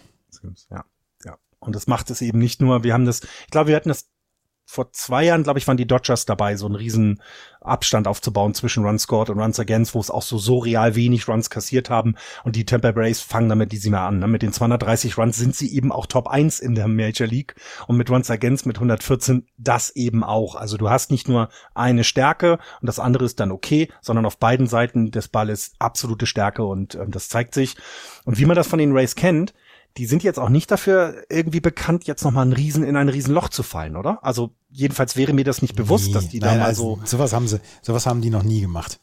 in ein großes Loch gefallen. Es gab mal Jahre, wo sie einfach nicht, äh, wo sie nicht wettbewerbsfähig waren und wo sie nur Dritter oder Vierter geworden sind in der Division. Aber die haben eigentlich nie so, so vier oder sechs Wochen Slumps gehabt, wo man gesagt hat, oh, was mit denen denn los? Und das ist halt ja. etwas, was mich komplett, komplett fertig macht. Ich glaube, ich glaube, es gibt auch in dieser Division gibt es vier Teams, die dringend darauf warten, dass es ein Realignment gibt. Ja. Nämlich alle, die Zweiter sind, wünschen sich endlich mal nicht die Rays zu haben. Oder im letzten Jahr nicht die Yankees vor sich zu haben. Oder vielleicht nächstes Jahr die Blue Jays vor sich zu haben.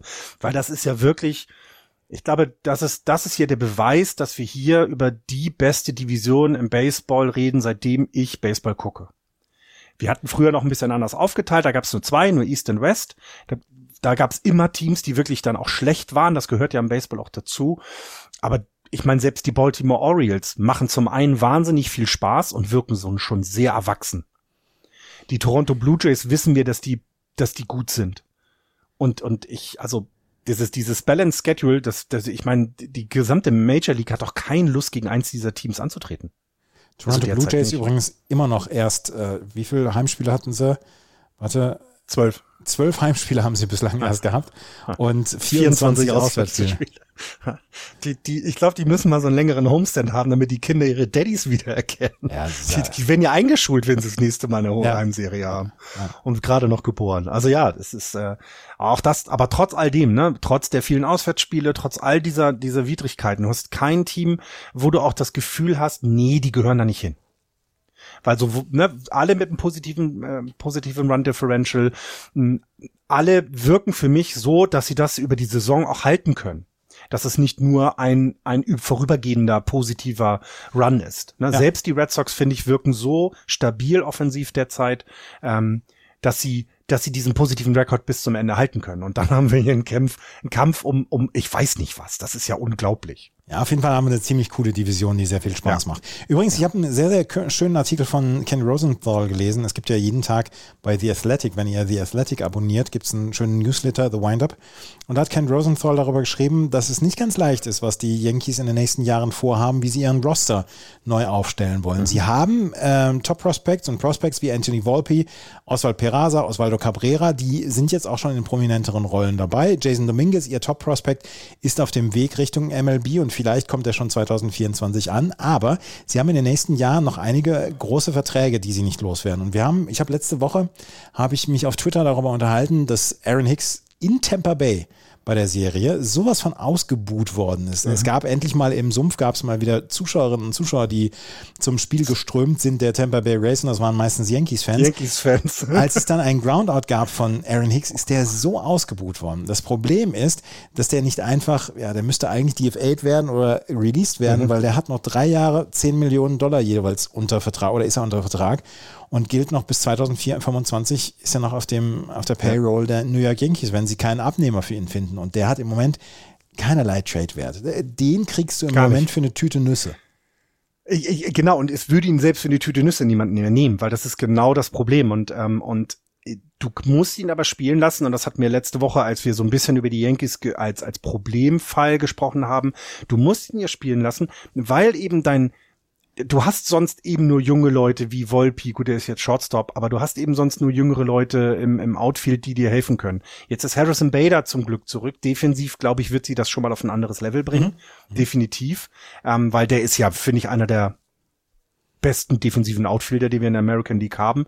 Kiermeier fällt mir noch ein, aber sonst gibt's da wenige, die das haben. Benny Tendi war auch immer einer, aber ich glaube, der ist jetzt ja in der National League. Also das ist tatsächlich ja etwas, ähm, dass du ihn ja Benny teilweise... bei den White Sox. Ach, bei den White Sox, stimmt, der ist ja gewechselt. Äh, dass du ihn spielen lassen musst. Und ich glaube, das ist mit das größte Problem. Würde der, würde er jetzt, würden die Yankees einen Leftfielder haben, der offensiv besser ist, dann würde halt Aaron Hicks gebencht werden. Punkt. Ja, aber Aaron Hicks spielt ja gar nicht so, so häufig. Ja, aber sie haben jetzt schon wieder gegen Tampa Bay gespielt. Was ist, das meine ich ja. Also, sie müssen ihn ja immer wieder bringen. Und, und ich glaube, diese Roster-Probleme werden auch nicht leichter werden, denn Stanton, Judge, lange Verträge, Ja, Beide nicht immer mit 162 Spielen in der Saison. Also Aaron Hicks jetzt bis 2025 noch unter Vertrag. DJ LeMahieu genau. bis 2026. Giancarlo Stanton bis 2027. Garrett Cole, Carlos Rodon bis 28 und Aaron Judge bis 31. Ja. Ähm, sie haben Luis Severino, Harrison Bader, Josh Donaldson, Isaiah Keiner von Liver und Frankie Montas, die nach dieser Saison Free Agents werden. Ähm, nach der danach auch folgenden äh, Saison kommen dann Gleiber Torres, Domingo Graman, Jonathan Loisiger und Clay Holmes aus den Büchern. Aber sie wollen ja eigentlich, wollten sie ja in dieses Geschäft rund um Shoyotani mit reingehen. Man fragt sich im Moment, wie sie das machen wollen.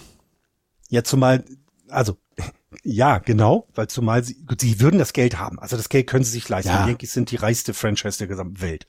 Aber das, das Roster muss ja trotzdem vernünftig zusammengestellt sein. Äh, der Roster muss ja vernünftig zusammengestellt sein. Und wir sehen es ja auch bei den Mets. Du kannst so viel Kohle ausgeben, wie du willst. Wenn es nicht zusammenpasst, dann hast du deine Schwierigkeiten, Spiele zu gewinnen. Und jetzt haben die Yankees einen positiven Rekord, aber die Schwachstellen im Team haben wir ja ganz deutlich angesprochen. Und das wird sie ja die Saison weiter verfolgen. Das wird ja nicht weniger werden. Ne? Und deswegen, ja, es ist, es ist ähm, sehr, sehr spannend. Aber das ist in New Yorker das Schöne. Es ist immer spannend um dieses Teams, um dieses, um dieses Team. Und sie kriegen ja immer wieder diesen, diesen, diese, die, das, naja, die Tampa Bay Rays dagegen, die quasi mit dem Gehalt von Aaron Judge eine, ein ganzes Team aufstellen gefühlt. Mhm. Na, und das ist ja immer so diese, das macht das ja so spannend in dieser Division, weil du genau die Gegensätze hast. Ja, ich habe noch eine, einen Fakt zu den Baltimore Orioles. Die Orioles könnten es dieses Jahr äh, zum ersten Mal in ihrer Franchise-Geschichte haben, dass sie zwei Spieler haben mit 40 Stolen Bases. Äh, es ist, es ist komplett Unruhe, wenn die Baltimore Orioles auf die Base kommen. Ähm, Matteo und? Jorge Matteo und Cedric Mullins. Mullins. Matteo fiel mir sofort ein. Mhm. Habe ich gerade das Defensivplay von ihm gesehen. Ähm, mhm. Auch sehr, sehr smart. Ja, bei äh, Ronald Acuna Jr. hatten wir dieses 40-40 steht in der, Divi ja. äh, in der Diskussion. Ne? Etwas, was nicht so viele Spieler in ihrem Leben geschafft haben. Ja. Ähm, also tatsächlich 40 Home 40 Stolen Bases. 40 Stolen mhm. Bases. Und dann aber zwei haben, die so viel haben in einem Team. Hut ab. Und, und ich finde auch Rutschman und wir haben es ja, wir haben das, wir haben es ja durch. Das ist ja ein, ein, super spannendes Team. Das macht Spaß, den beim, beim Baseballspielen zuzugucken. Und äh, sie sind ja relevant und wie gesagt, wir, ganz ehrlich, wenn jetzt nicht noch was Großartiges passiert, was sollen wir dann über die anderen Divisionen noch reden ja. in der Saison? Jorge Weil Matteo da ist, die Spannung. Ja, da Jorge Matteo ist übrigens ein sehr, sehr geiler Spieler. Ja, absolut. Bin ich, bin ich bei dir. Gehen wir in die American League Central. Die Minnesota Twins führen mit 19 Siegen und 17 Niederlagen. Die Cleveland Guardians 17 und 19. Die Detroit Tigers 16 und 19. Die Chicago White Sox 13 und 24, nachdem sie jetzt endlich mal wieder ein paar Spiele gewonnen haben. Und die Kansas City Royals mit 10 und 27 am Ende im Moment. Die Minnesota Twins ähm, haben außerhalb der American League Central ähm, einen Rekord von 9 und 10. Und trotzdem sind sie immer nur noch positiv. Ähm, Carlos Correa wird ausgebuht. Ich habe es selber noch nicht mitbekommen. Erzähl mal. Gestern äh, oder gestern auch vorgestern 0 für 5, 1,85er Betting Average. Ähm, hat er inzwischen, hat sechs Runner ähm, gestrandet, also left on base.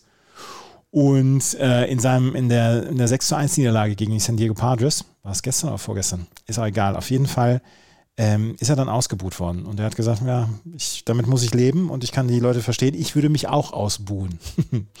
das finde ich, ich finde ich aber, finde ich aber gut, dass er da jetzt nicht quasi versucht, noch äh, Öl ins Feuer zu kippen, sondern dann vielleicht erstmal ruhig ist, bis er seine Leistung wiederbringt. Das finde ich, das macht, das macht ihn schon wieder sympathisch.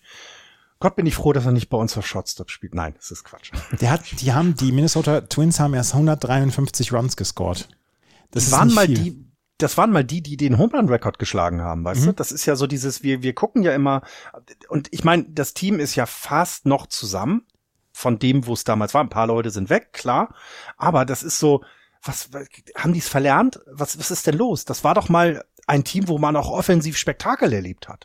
Also eine, eine Personalie kann ich dir sofort sagen, das ist Luis Arias, für, über den wir gerade eben gesprochen haben. Ja.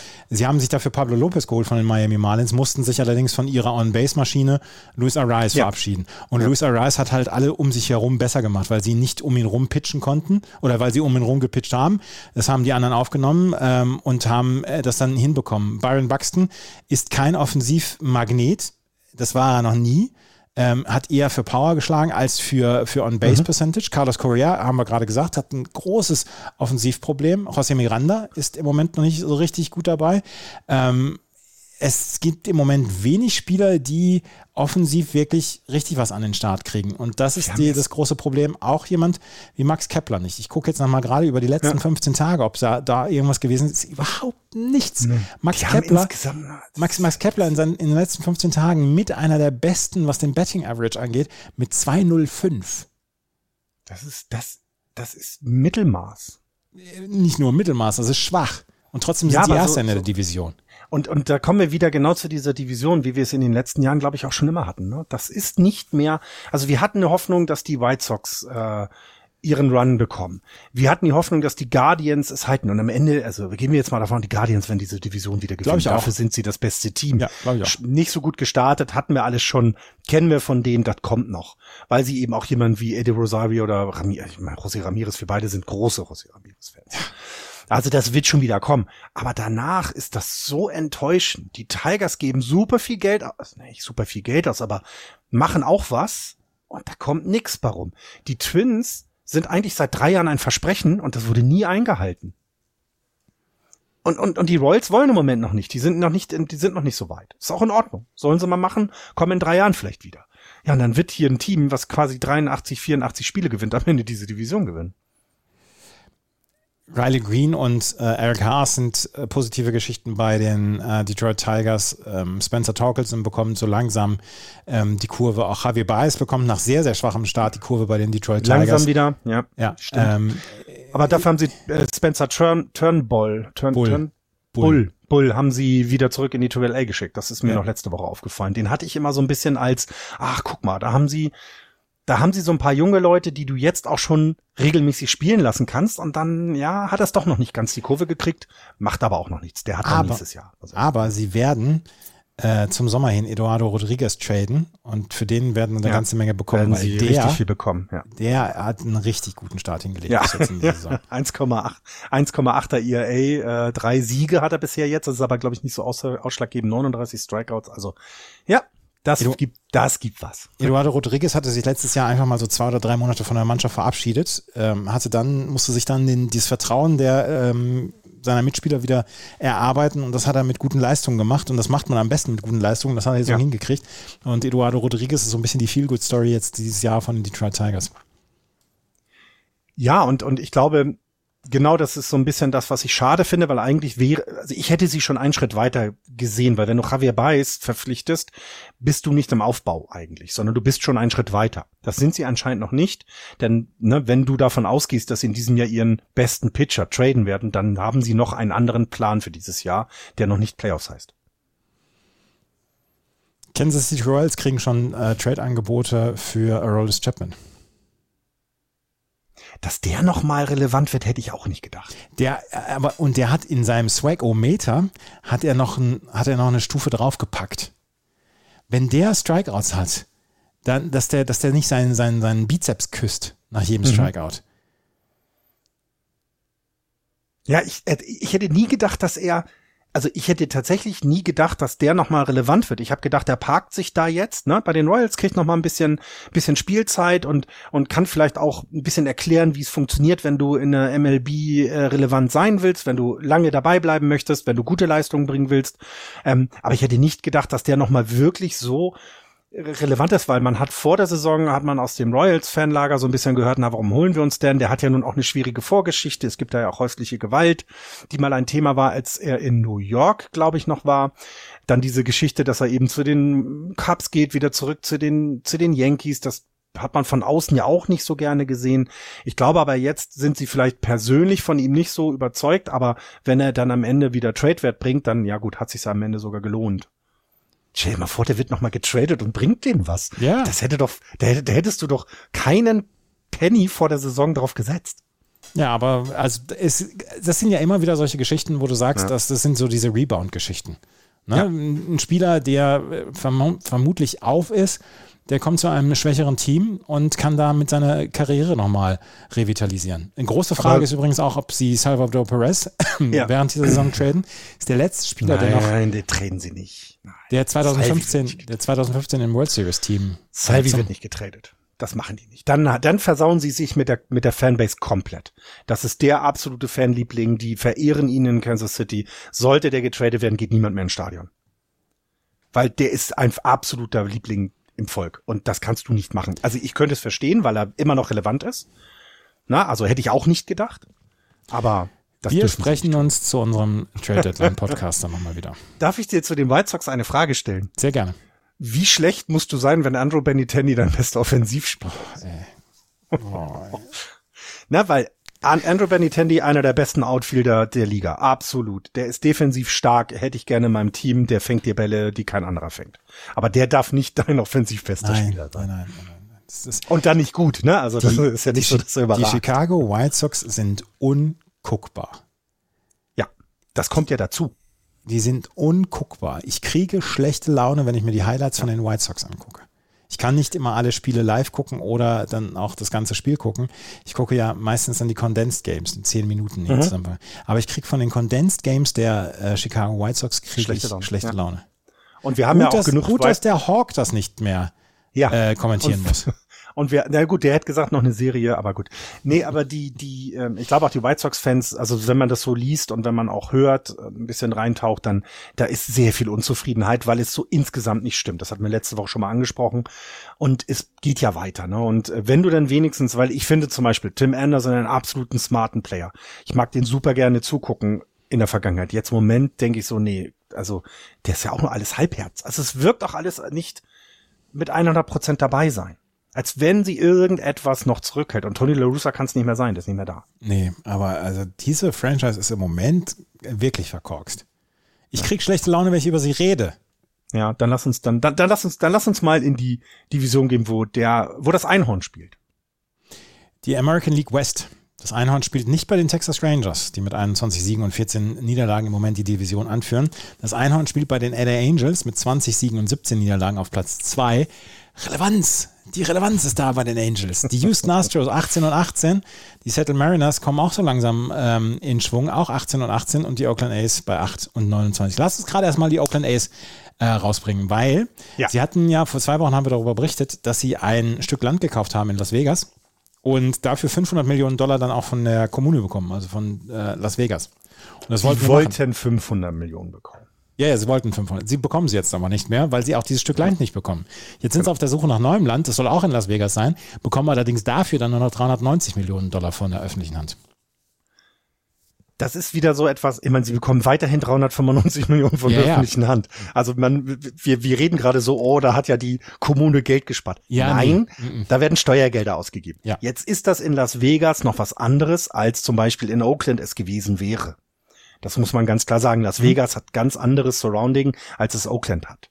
Ähm, was aber, was aber dazugehört, ist ja, dass es, äh, es gibt ein Casino, ist es, glaube ich, das Tropicana, nicht das Tropicana Field der, der, der Race, aber das Tropicana, das muss dafür noch abgerissen werden. Also auch da wieder, es ist noch nicht 100 Prozent und das hat auch wieder äh, der Präsident Caval hat gesagt, nein, nein, wir sind jetzt ja nur, also es ist, es ist noch nicht hundertprozentig sicher, auch die Gelder, die bezahlt werden.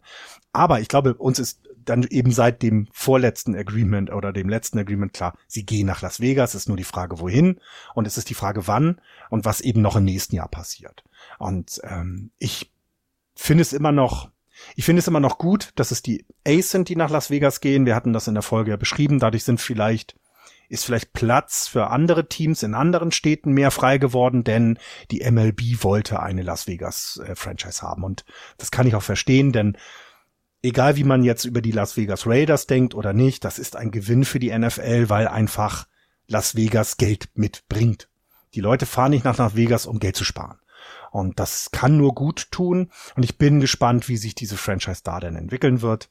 Und ja, sie kriegen jetzt 395 Millionen nur wahrscheinlich und äh, beginnen dann auch etwas also auch wieder an dem so an dem Strip, ne? Also auch das ist ja wieder etwas, das ist ja wieder sehr citynah, ne? Die bauen nicht irgendwo raus in der Wüste was, nee. sondern es gehört dann zu dem Vergnügen, hey, ich gehe erstmal ein bisschen im Casino spielen, Shrimps essen und danach Baseball gucken. Ja.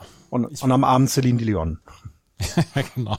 Ne? Also so wird's ja, ja sein. Das, damit ja. wollen die das machen und ich kann das komplett verstehen, denn wenn, wenn du mal in einem, was dir Geld ausgegeben wird, das ist unglaublich. Leute vor mir mit fünf, sechs, sieben äh, T-Shirts, Kappen, ähm, Becher, so Minischläger und das kostet ja alles nicht nur drei Dollar, sondern da bist du ja teilweise bei zehn Dollar aufwärts, selbst bei Kleinigkeiten. Also da, ich weiß, warum die äh, Owner 162 Spiele haben wollen. Und also vor allem 81 Heimspiele. Die verdienen Klar. damit unfassbar viel Kohle. Und wie gesagt, in Vegas liegt das Geld auf der Straße und du musst es nur aufpicken. Das ist jetzt auch nicht die allerneueste Nachricht, dass die genau. Owner damit unfassbar viel Geld. Ja, genau, und das ist, und das passt so gut. Und ähm, ja, und ich, ich, ich bin nur gespannt, wie das bei irgendjemand ankommen soll, dass die bisher nur acht Spiele gewonnen haben. Also du willst doch keine Franchise haben, die nur acht Spiele gewonnen hat. Bisher. Das, das passt für mich so gar nicht alles.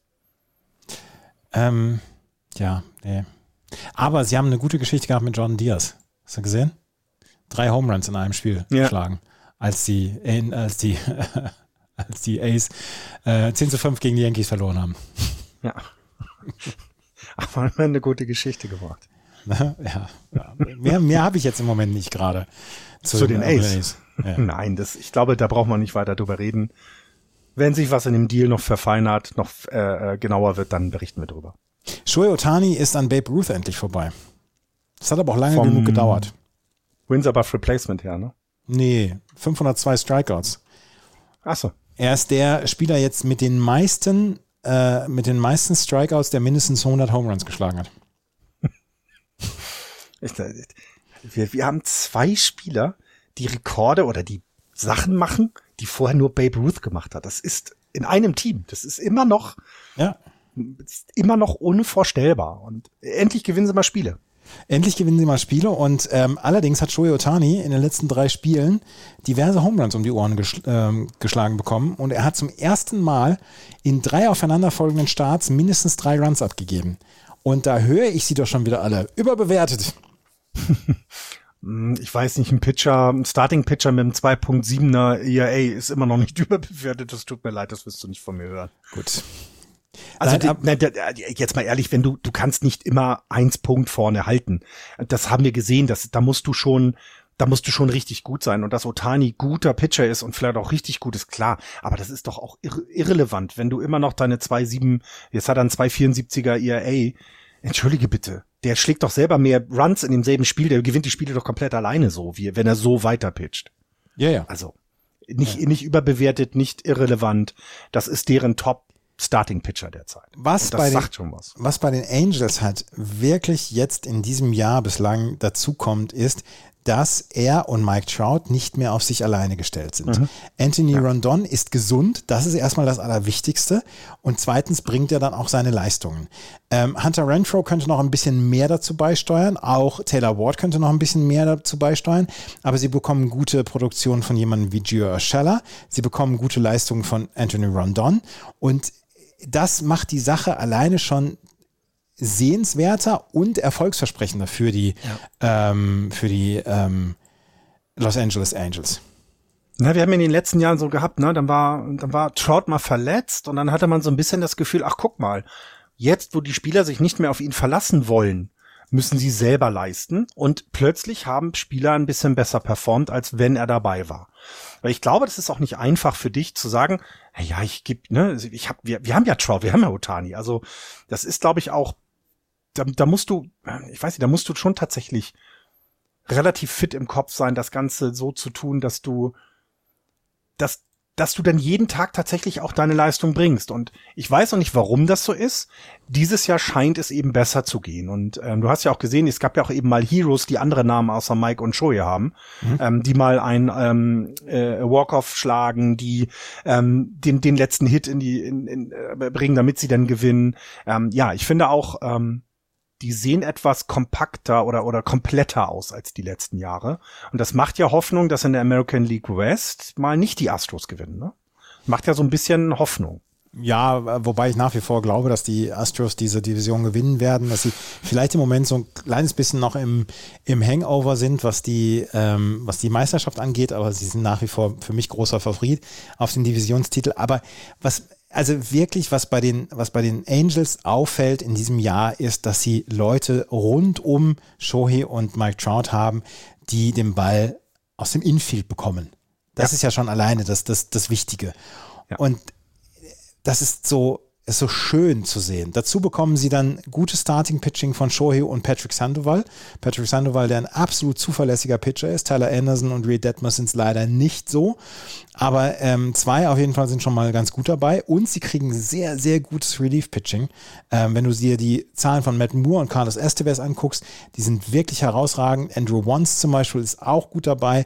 Ähm, es tut sich ein bisschen was. Mhm. Und ja, ich bin ja. hier der Sozialpädagoge in unserem Dreierkreis und der immer irgendwas Positives sieht und der jedem dann noch mhm. sein, seine Teilnehmerurkunde äh, gibt. Aber es tut sich was bei den Los Angeles Angels. Das ist kein Lost Cause dieses Jahr. Stand jetzt. Stand jetzt. Ja. Nein, aber ich finde, ich finde, das, das ist gut Auch erklärt. das kriege ich wieder um die Ohren. Das weiß ich 100%. Nee, nee, nee, ich glaube, das passiert diesmal nicht so sehr. Also ich kann es mir gehen wir mal von Verletzung ab. Das, ne, klar, weil ich meine, sie haben mit Logan O'Hoppy jemanden schon in, in für die Saison jetzt, war für die Saison sogar, ne, verloren, was natürlich, natürlich wehtut. Und ähm, ähm, das wird dann auch Auswirkungen in der Saison nochmal zeigen. Ähm, was mir gefällt, ist eben, dass sie, wie soll ich das sagen, du hattest es vorhin gesagt, so es sind nicht, nicht mehr nur Mike und Shoei, die da was bringen müssen, sondern die, die Basis ist breiter und, und wenn dann alle nur einfach einen Prozentpunkt mehr hier und einen Prozentpunkt mehr da in ihren Statistiken haben, ähm, dann, dann sind es ja weiter gute Spieler. Aber ich meine, Anthony Rendon und auch Hunter Renfro, das sind einfach gute Baseballspieler, die ja. über dem Durchschnitt eigentlich sind. Und kommen sie einfach zu dem Normalen, was sie mal geleistet haben in den vorigen Teams zurück, dann helfen sie den Angels und das sehen wir gerade. Ich finde, ähm, ich finde es immer, ne, es ist, es ist halt so, dass Otani ihre, ihr bester Pitcher ist, aber gerade äh, Sandoval finde ich ist äh, eine ganz tolle Saison und und äh, sehr verlässlich. Das, das erwähnt man dann leider zu wenig, ne, weil es eben so viele andere tolle Geschichten gibt. Und ähm, hier wäre ja, leider haben sie, glaube ich, nicht die Farm, um zum Beispiel jemand wie äh, Rodriguez, den wir gerade angesprochen haben, sich noch zu holen dazu. Yeah. Ja, da, da fehlt ihnen leider die Farm in diesem Jahr. Und ich glaube, sie müssen auch, ihnen muss ja auch bewusst sein, und das ist vielleicht auch etwas, was in dem Team klar ist, es gibt ja auch nur noch dieses eine Jahr. Mhm. Danach ist Otani weg. Weil ich kann mir bei, ich kann, ich, hast du irgendein, hast du irgendein Szenario, dass er bei den Angels bleibt? Nee, habe ich nicht. Weil selbst wenn er jetzt die World Series gewinnt, also gehen wir mal davon aus, sie gewinnen die West, schlagen sich durch die American League Playoffs, hauen in der World Series die Dodgers weg. Warum sollte er dann noch bleiben? Nee. Also, ich meine, also dass, dass sie die World Series gewinnen, ist ja unrealistisch. Ja, eben. Das, aber selbst dann, selbst in dem unrealistischen Szenario, ja, dann würde er, er, nicht bleiben. Dann kann er allerdings auch wirklich als, als, als äh, gemachter Mann gehen, weil er in Los Angeles, weil er im Angels-Territorium in Anaheim kein, kein, kein, äh, kein Essen mehr bezahlen muss. Das muss er jetzt wahrscheinlich nicht. Hast du das mitbekommen? Hast du das mitbekommen mit dem Scoreboard bei den Angels, als sie gegen die Texas Rangers gespielt haben? War das Renfro oder? Nee, bei den, äh, bei den Texas Rangers spielt der Jonah Heim. Ja. Und nee. ähm, der, der Scoreboard stellt immer so ein bisschen die Spieler vor. Und da stand dann bei Jonah Heim, has a daughter äh, oder hat eine Tochter, die er aber unverständlicherweise nicht Anna genannt hat. Anna Heim. Das ist lustig. Das ist, das ich finde es ganz, also ja, doch, ich bin, ich bin ein einfaches Gemüt ja. und für mich ist einfacher Humor einfach zwischendurch am besten. Ja, das äh, trifft, trifft auch mein Humor. So, ich dachte, es ging darum, dass irgendeiner der Angels den Ball, ich weiß nicht, ob es Randon oder Renfro war, aus dem Stadion geknoppt hat und du den Abdruck noch in dem Blech gesehen hast, wo er gelandet ist. Nee. Nee, dann, okay, dann war es nicht das. Die Homeruns von, den Homeland von Jorge Soler, hast du den heute Nacht gesehen? Hast du die Zusammenfassung gesehen? 460 Fuß. Yeah, yeah. Die, die, die Zuschauer, die, die, die, die, unfassbar, ja. Ich finde, ich finde ja auch immer, dass dieses, dieser, dieser Ball ein anderes Geräusch macht, wenn er so aus dem Stadion geht, ja. auf dem, auf dem. Schläger. Ja, das ist ein, das ist eines der schönsten Geräusche, die es gibt, ja. Da hörst du es irgendwie. Mhm. Mhm. Texas. Texas. Überraschend? Ähm, ja, finde ich auf eine Art überraschend. Auf der anderen Seite, sie wollten ja in diesem Jahr äh, mhm. angreifen. Richtig. Und sie haben ja äh, durchaus sehr viele Neuverpflichtungen gehabt. Garrett Cole als, als erstes. Aber sie haben im Moment mit Adolis Garcia jemanden, der offensiv quasi der Anker überhaupt ist für die mhm. ähm, Texas Rangers. 36 Runs batted in für ihn schon. Und ja. diese Saison ist noch nicht so richtig alt. Wenn er dieses, diese Pace beibehält, wird er bei 170 RBI landen. Das ja, wird nicht ja. passieren, aber Äh, ja, und es, es ist eben nicht der Spieler, von dem man es eventuell erwartet hat, ne? Weil wir haben ja ne, mit Corey Seager und mit Marcus Semien letztes Jahr zwei Topstars verpflichtet, von denen man eigentlich solche offensiven Leistungen erwartet. Und dass es jetzt Adolis Garcia ist, zeigt eben auch, das Team ist sehr breit aufgestellt, ne? Hat jetzt nicht auf jeder Position ein All-Star, so wie es die Dodgers mal hatten. Aber ich glaube, mit dem musst du über die nächsten Monate noch rechnen. Ne? Nicht Garrett Cole, Jacob de Grom haben sich geholt. De Grom haben sich geholt, ja. ja. Cole war bei den Yankees, war Yankees, der, nee, bei den, ja, den habe ich ähm, gesehen. Weißt du, wer deren zuverlässigster Pitcher in den letzten Wochen ist? Bei den Rangers? Rangers? Ja, nicht de Grom. Nathan Eovaldi. Und das müsste so ein musst du unbedingt mit einer schlechten Nachricht für die Red Sox enden? Nathan Eovaldi hat sogar ein Complete Game in dieser Saison schon gepitcht und hat in seinen letzten fünf Starts 34 Innings gepitcht. Fünf Starts, 34 Innings. Mhm. Das sind, das sind knapp, knapp sieben pro Start und hat einfach mal ein 2,91er ERA. Der, der Starting bei dem weißt du, dass du das, äh, dass du das Bullpen ein bisschen schonen kannst mhm. ähm, ja. und dass du von dem mindestens sechs Innings bekommst. Ja. Das ist fantastisch. Ja, ja absolut. Und das, ich meine, das Starting Pitching, wer hätte das vor der Saison gedacht? Das Starting Pitching gehört zu dem, von dem ERA ja. her zu den Top 10, ja, ja. Top 10 der Liga, also der gesamten Liga, nicht nur der, der American League. Also das hätte ich so auch nicht erwartet. Und die Offensive ist gut, das wussten wir vorher, weil eigentlich Simeon und äh, Corey Seager da das voranbringen können. Der ist jetzt gerade verletzt, aber trotzdem ist das ja einer. Nee, das sind eben die anderen und ähm, auch wieder schlau zusammengestellt, das Team, habe ich so das Gefühl. Da sind so Leute dabei, die jetzt nicht die großen Namen haben, ne? Also der, der ist ja jetzt nicht irgendwie, weiß ich nicht, so das richtig große Ass dabei. Und trotzdem äh, bringen sie ihre, ihre äh, Leistung auf den Platz. Liegt vielleicht auch am Trainer. Am Manager, dass der das zusammenkriegt. Natürlich, natürlich. Kein schlechtes naja, Wort über Bruce Bochy. Ja? Nee, das, nein, das mal ich, ach so, nein, so meinte ich das jetzt nicht, sondern natürlich manchmal liegt das so. Ja, natürlich liegt, das liegt vielleicht daran, dass er die Dinge nochmal anders betrachtet hat oder vielleicht Dinge anders angeht als seine Kollegen davor, denn das Team war letztes Jahr auch nicht schlecht und hat ja gehörte zu den Enttäuschungen in American ja. League. Sie haben, sie haben sich ja letztes Jahr haben sie ja unter anderem Marcus Simeon geholt und äh, wollten da eigentlich schon angreifen. Marcus Simeon hat sich dann wahrscheinlich gedacht, wo bin ich hier gelandet, weil die letzte ja. Saison einfach nicht gut war. Und jetzt ist er in einem Team, was wirklich sehr, sehr konkurrenzfähig ist. Und ähm, ja. wie gesagt, Adolis Garcia ist eine Geschichte, wo man sagt, äh, das ist schon ziemlich cool. Und offensiv ist das ein, ist das ein sehr gut anguckbares Team, die Texas Rangers. Ich muss mich noch ein bisschen dran gewöhnen. Das ich äh, tatsächlich, weil wir in den letzten Jahren ja eher über Houston oder vielleicht LA in der American League West gesprochen haben, dann haben ja die Oakland A's auch noch mal wieder irgendwann mal relevant waren sie. Äh, Seattle kommt zurück und plötzlich stehen die Rangers oben. Es sind nur dreieinhalb Spiele, die Houston Astros zurück sind und du hast ja selber gesagt, dafür ist das Team noch zu stark ich glaube, sie sind eher auf dem absteigenden Ast in diesem Jahr. Ähm, aber trotzdem sind sie ja weiter noch gefährlich für alle anderen Teams und ähm, haben endlich mal wieder Spannung in dieser Division. Das hatten wir einfach zu lange nicht. Ja, das ist allerdings richtig. Ich habe zu den Astros und zu den ähm, Seattle Mariners jetzt erstmal nichts. Du? Äh, nee, bei den ist mir was bei den bei Seattle aufgefallen in den letzten Wochen? Nö, nö. Gucken wir vielleicht ein andermal mal genauer hin. Ist jetzt gerade keine aktuelle Geschichte bei mir. Gut. Dann haben wir das jetzt schon wieder mit ja. der MLB. Sind ja? wir einmal durchgegangen, ne? Haben wir lange nicht gemacht. Haben wir lange nicht mehr gemacht, diese Übung hier.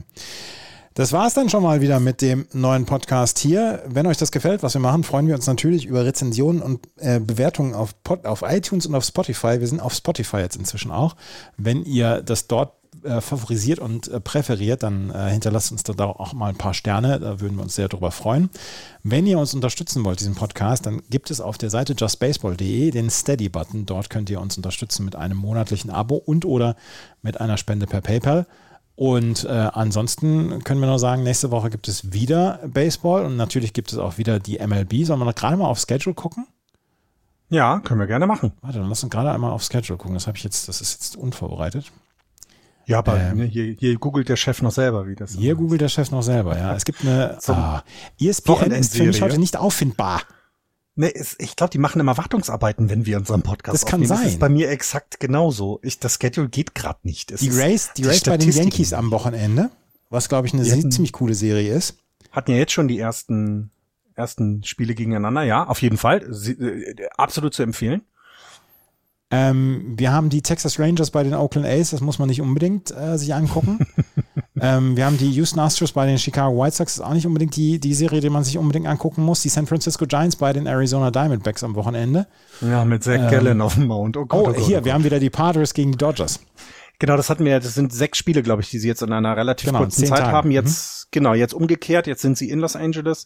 Äh, also absolutes Must-See, ne? Definitiv, äh, muss man sich angucken. Ähm. Aber sonst so richtig, was ist denn Sunday Night? Ist nichts Besonderes, ne? Nee. Was ist denn Sunday Night? Sunday Night ist die Angels bei den Guardians an, äh, da die Guardians nee. gerade noch nicht so gut gestartet Entschuldigung, sind. Entschuldigung, nein, nein, nee? nein. Äh, die sind auf Peacock. Das ist ESPN. aber auch wieder komisch hier, das St. mit dem Schedule. Gegen, ist das nicht St. Louis gegen Boston dann? Ja, das kann sein. Das ESPN-Spiel ist es auf jeden Fall. Ja, genau. Das ESPN-Spiel ist St. Louis, St. Louis Boston. Ja. Ah, auch kein, ah, kein schlechtes, kein, ja, kein ja, schlechtes ja. Duell. Ja, ja, ja. Ähm, wir hören uns nächste Woche wieder. Bis dahin, äh, Play Ball und besucht die Ballparks in Deutschland. Die äh, können es gebrauchen. Bis demnächst. Tschüss. Ciao.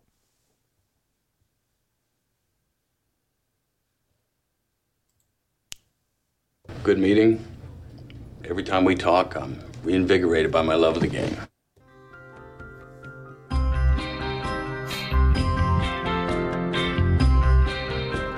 Das war Just Baseball. Ihr findet uns auf justbaseball.de, bei Facebook, bei Twitter und natürlich bei iTunes.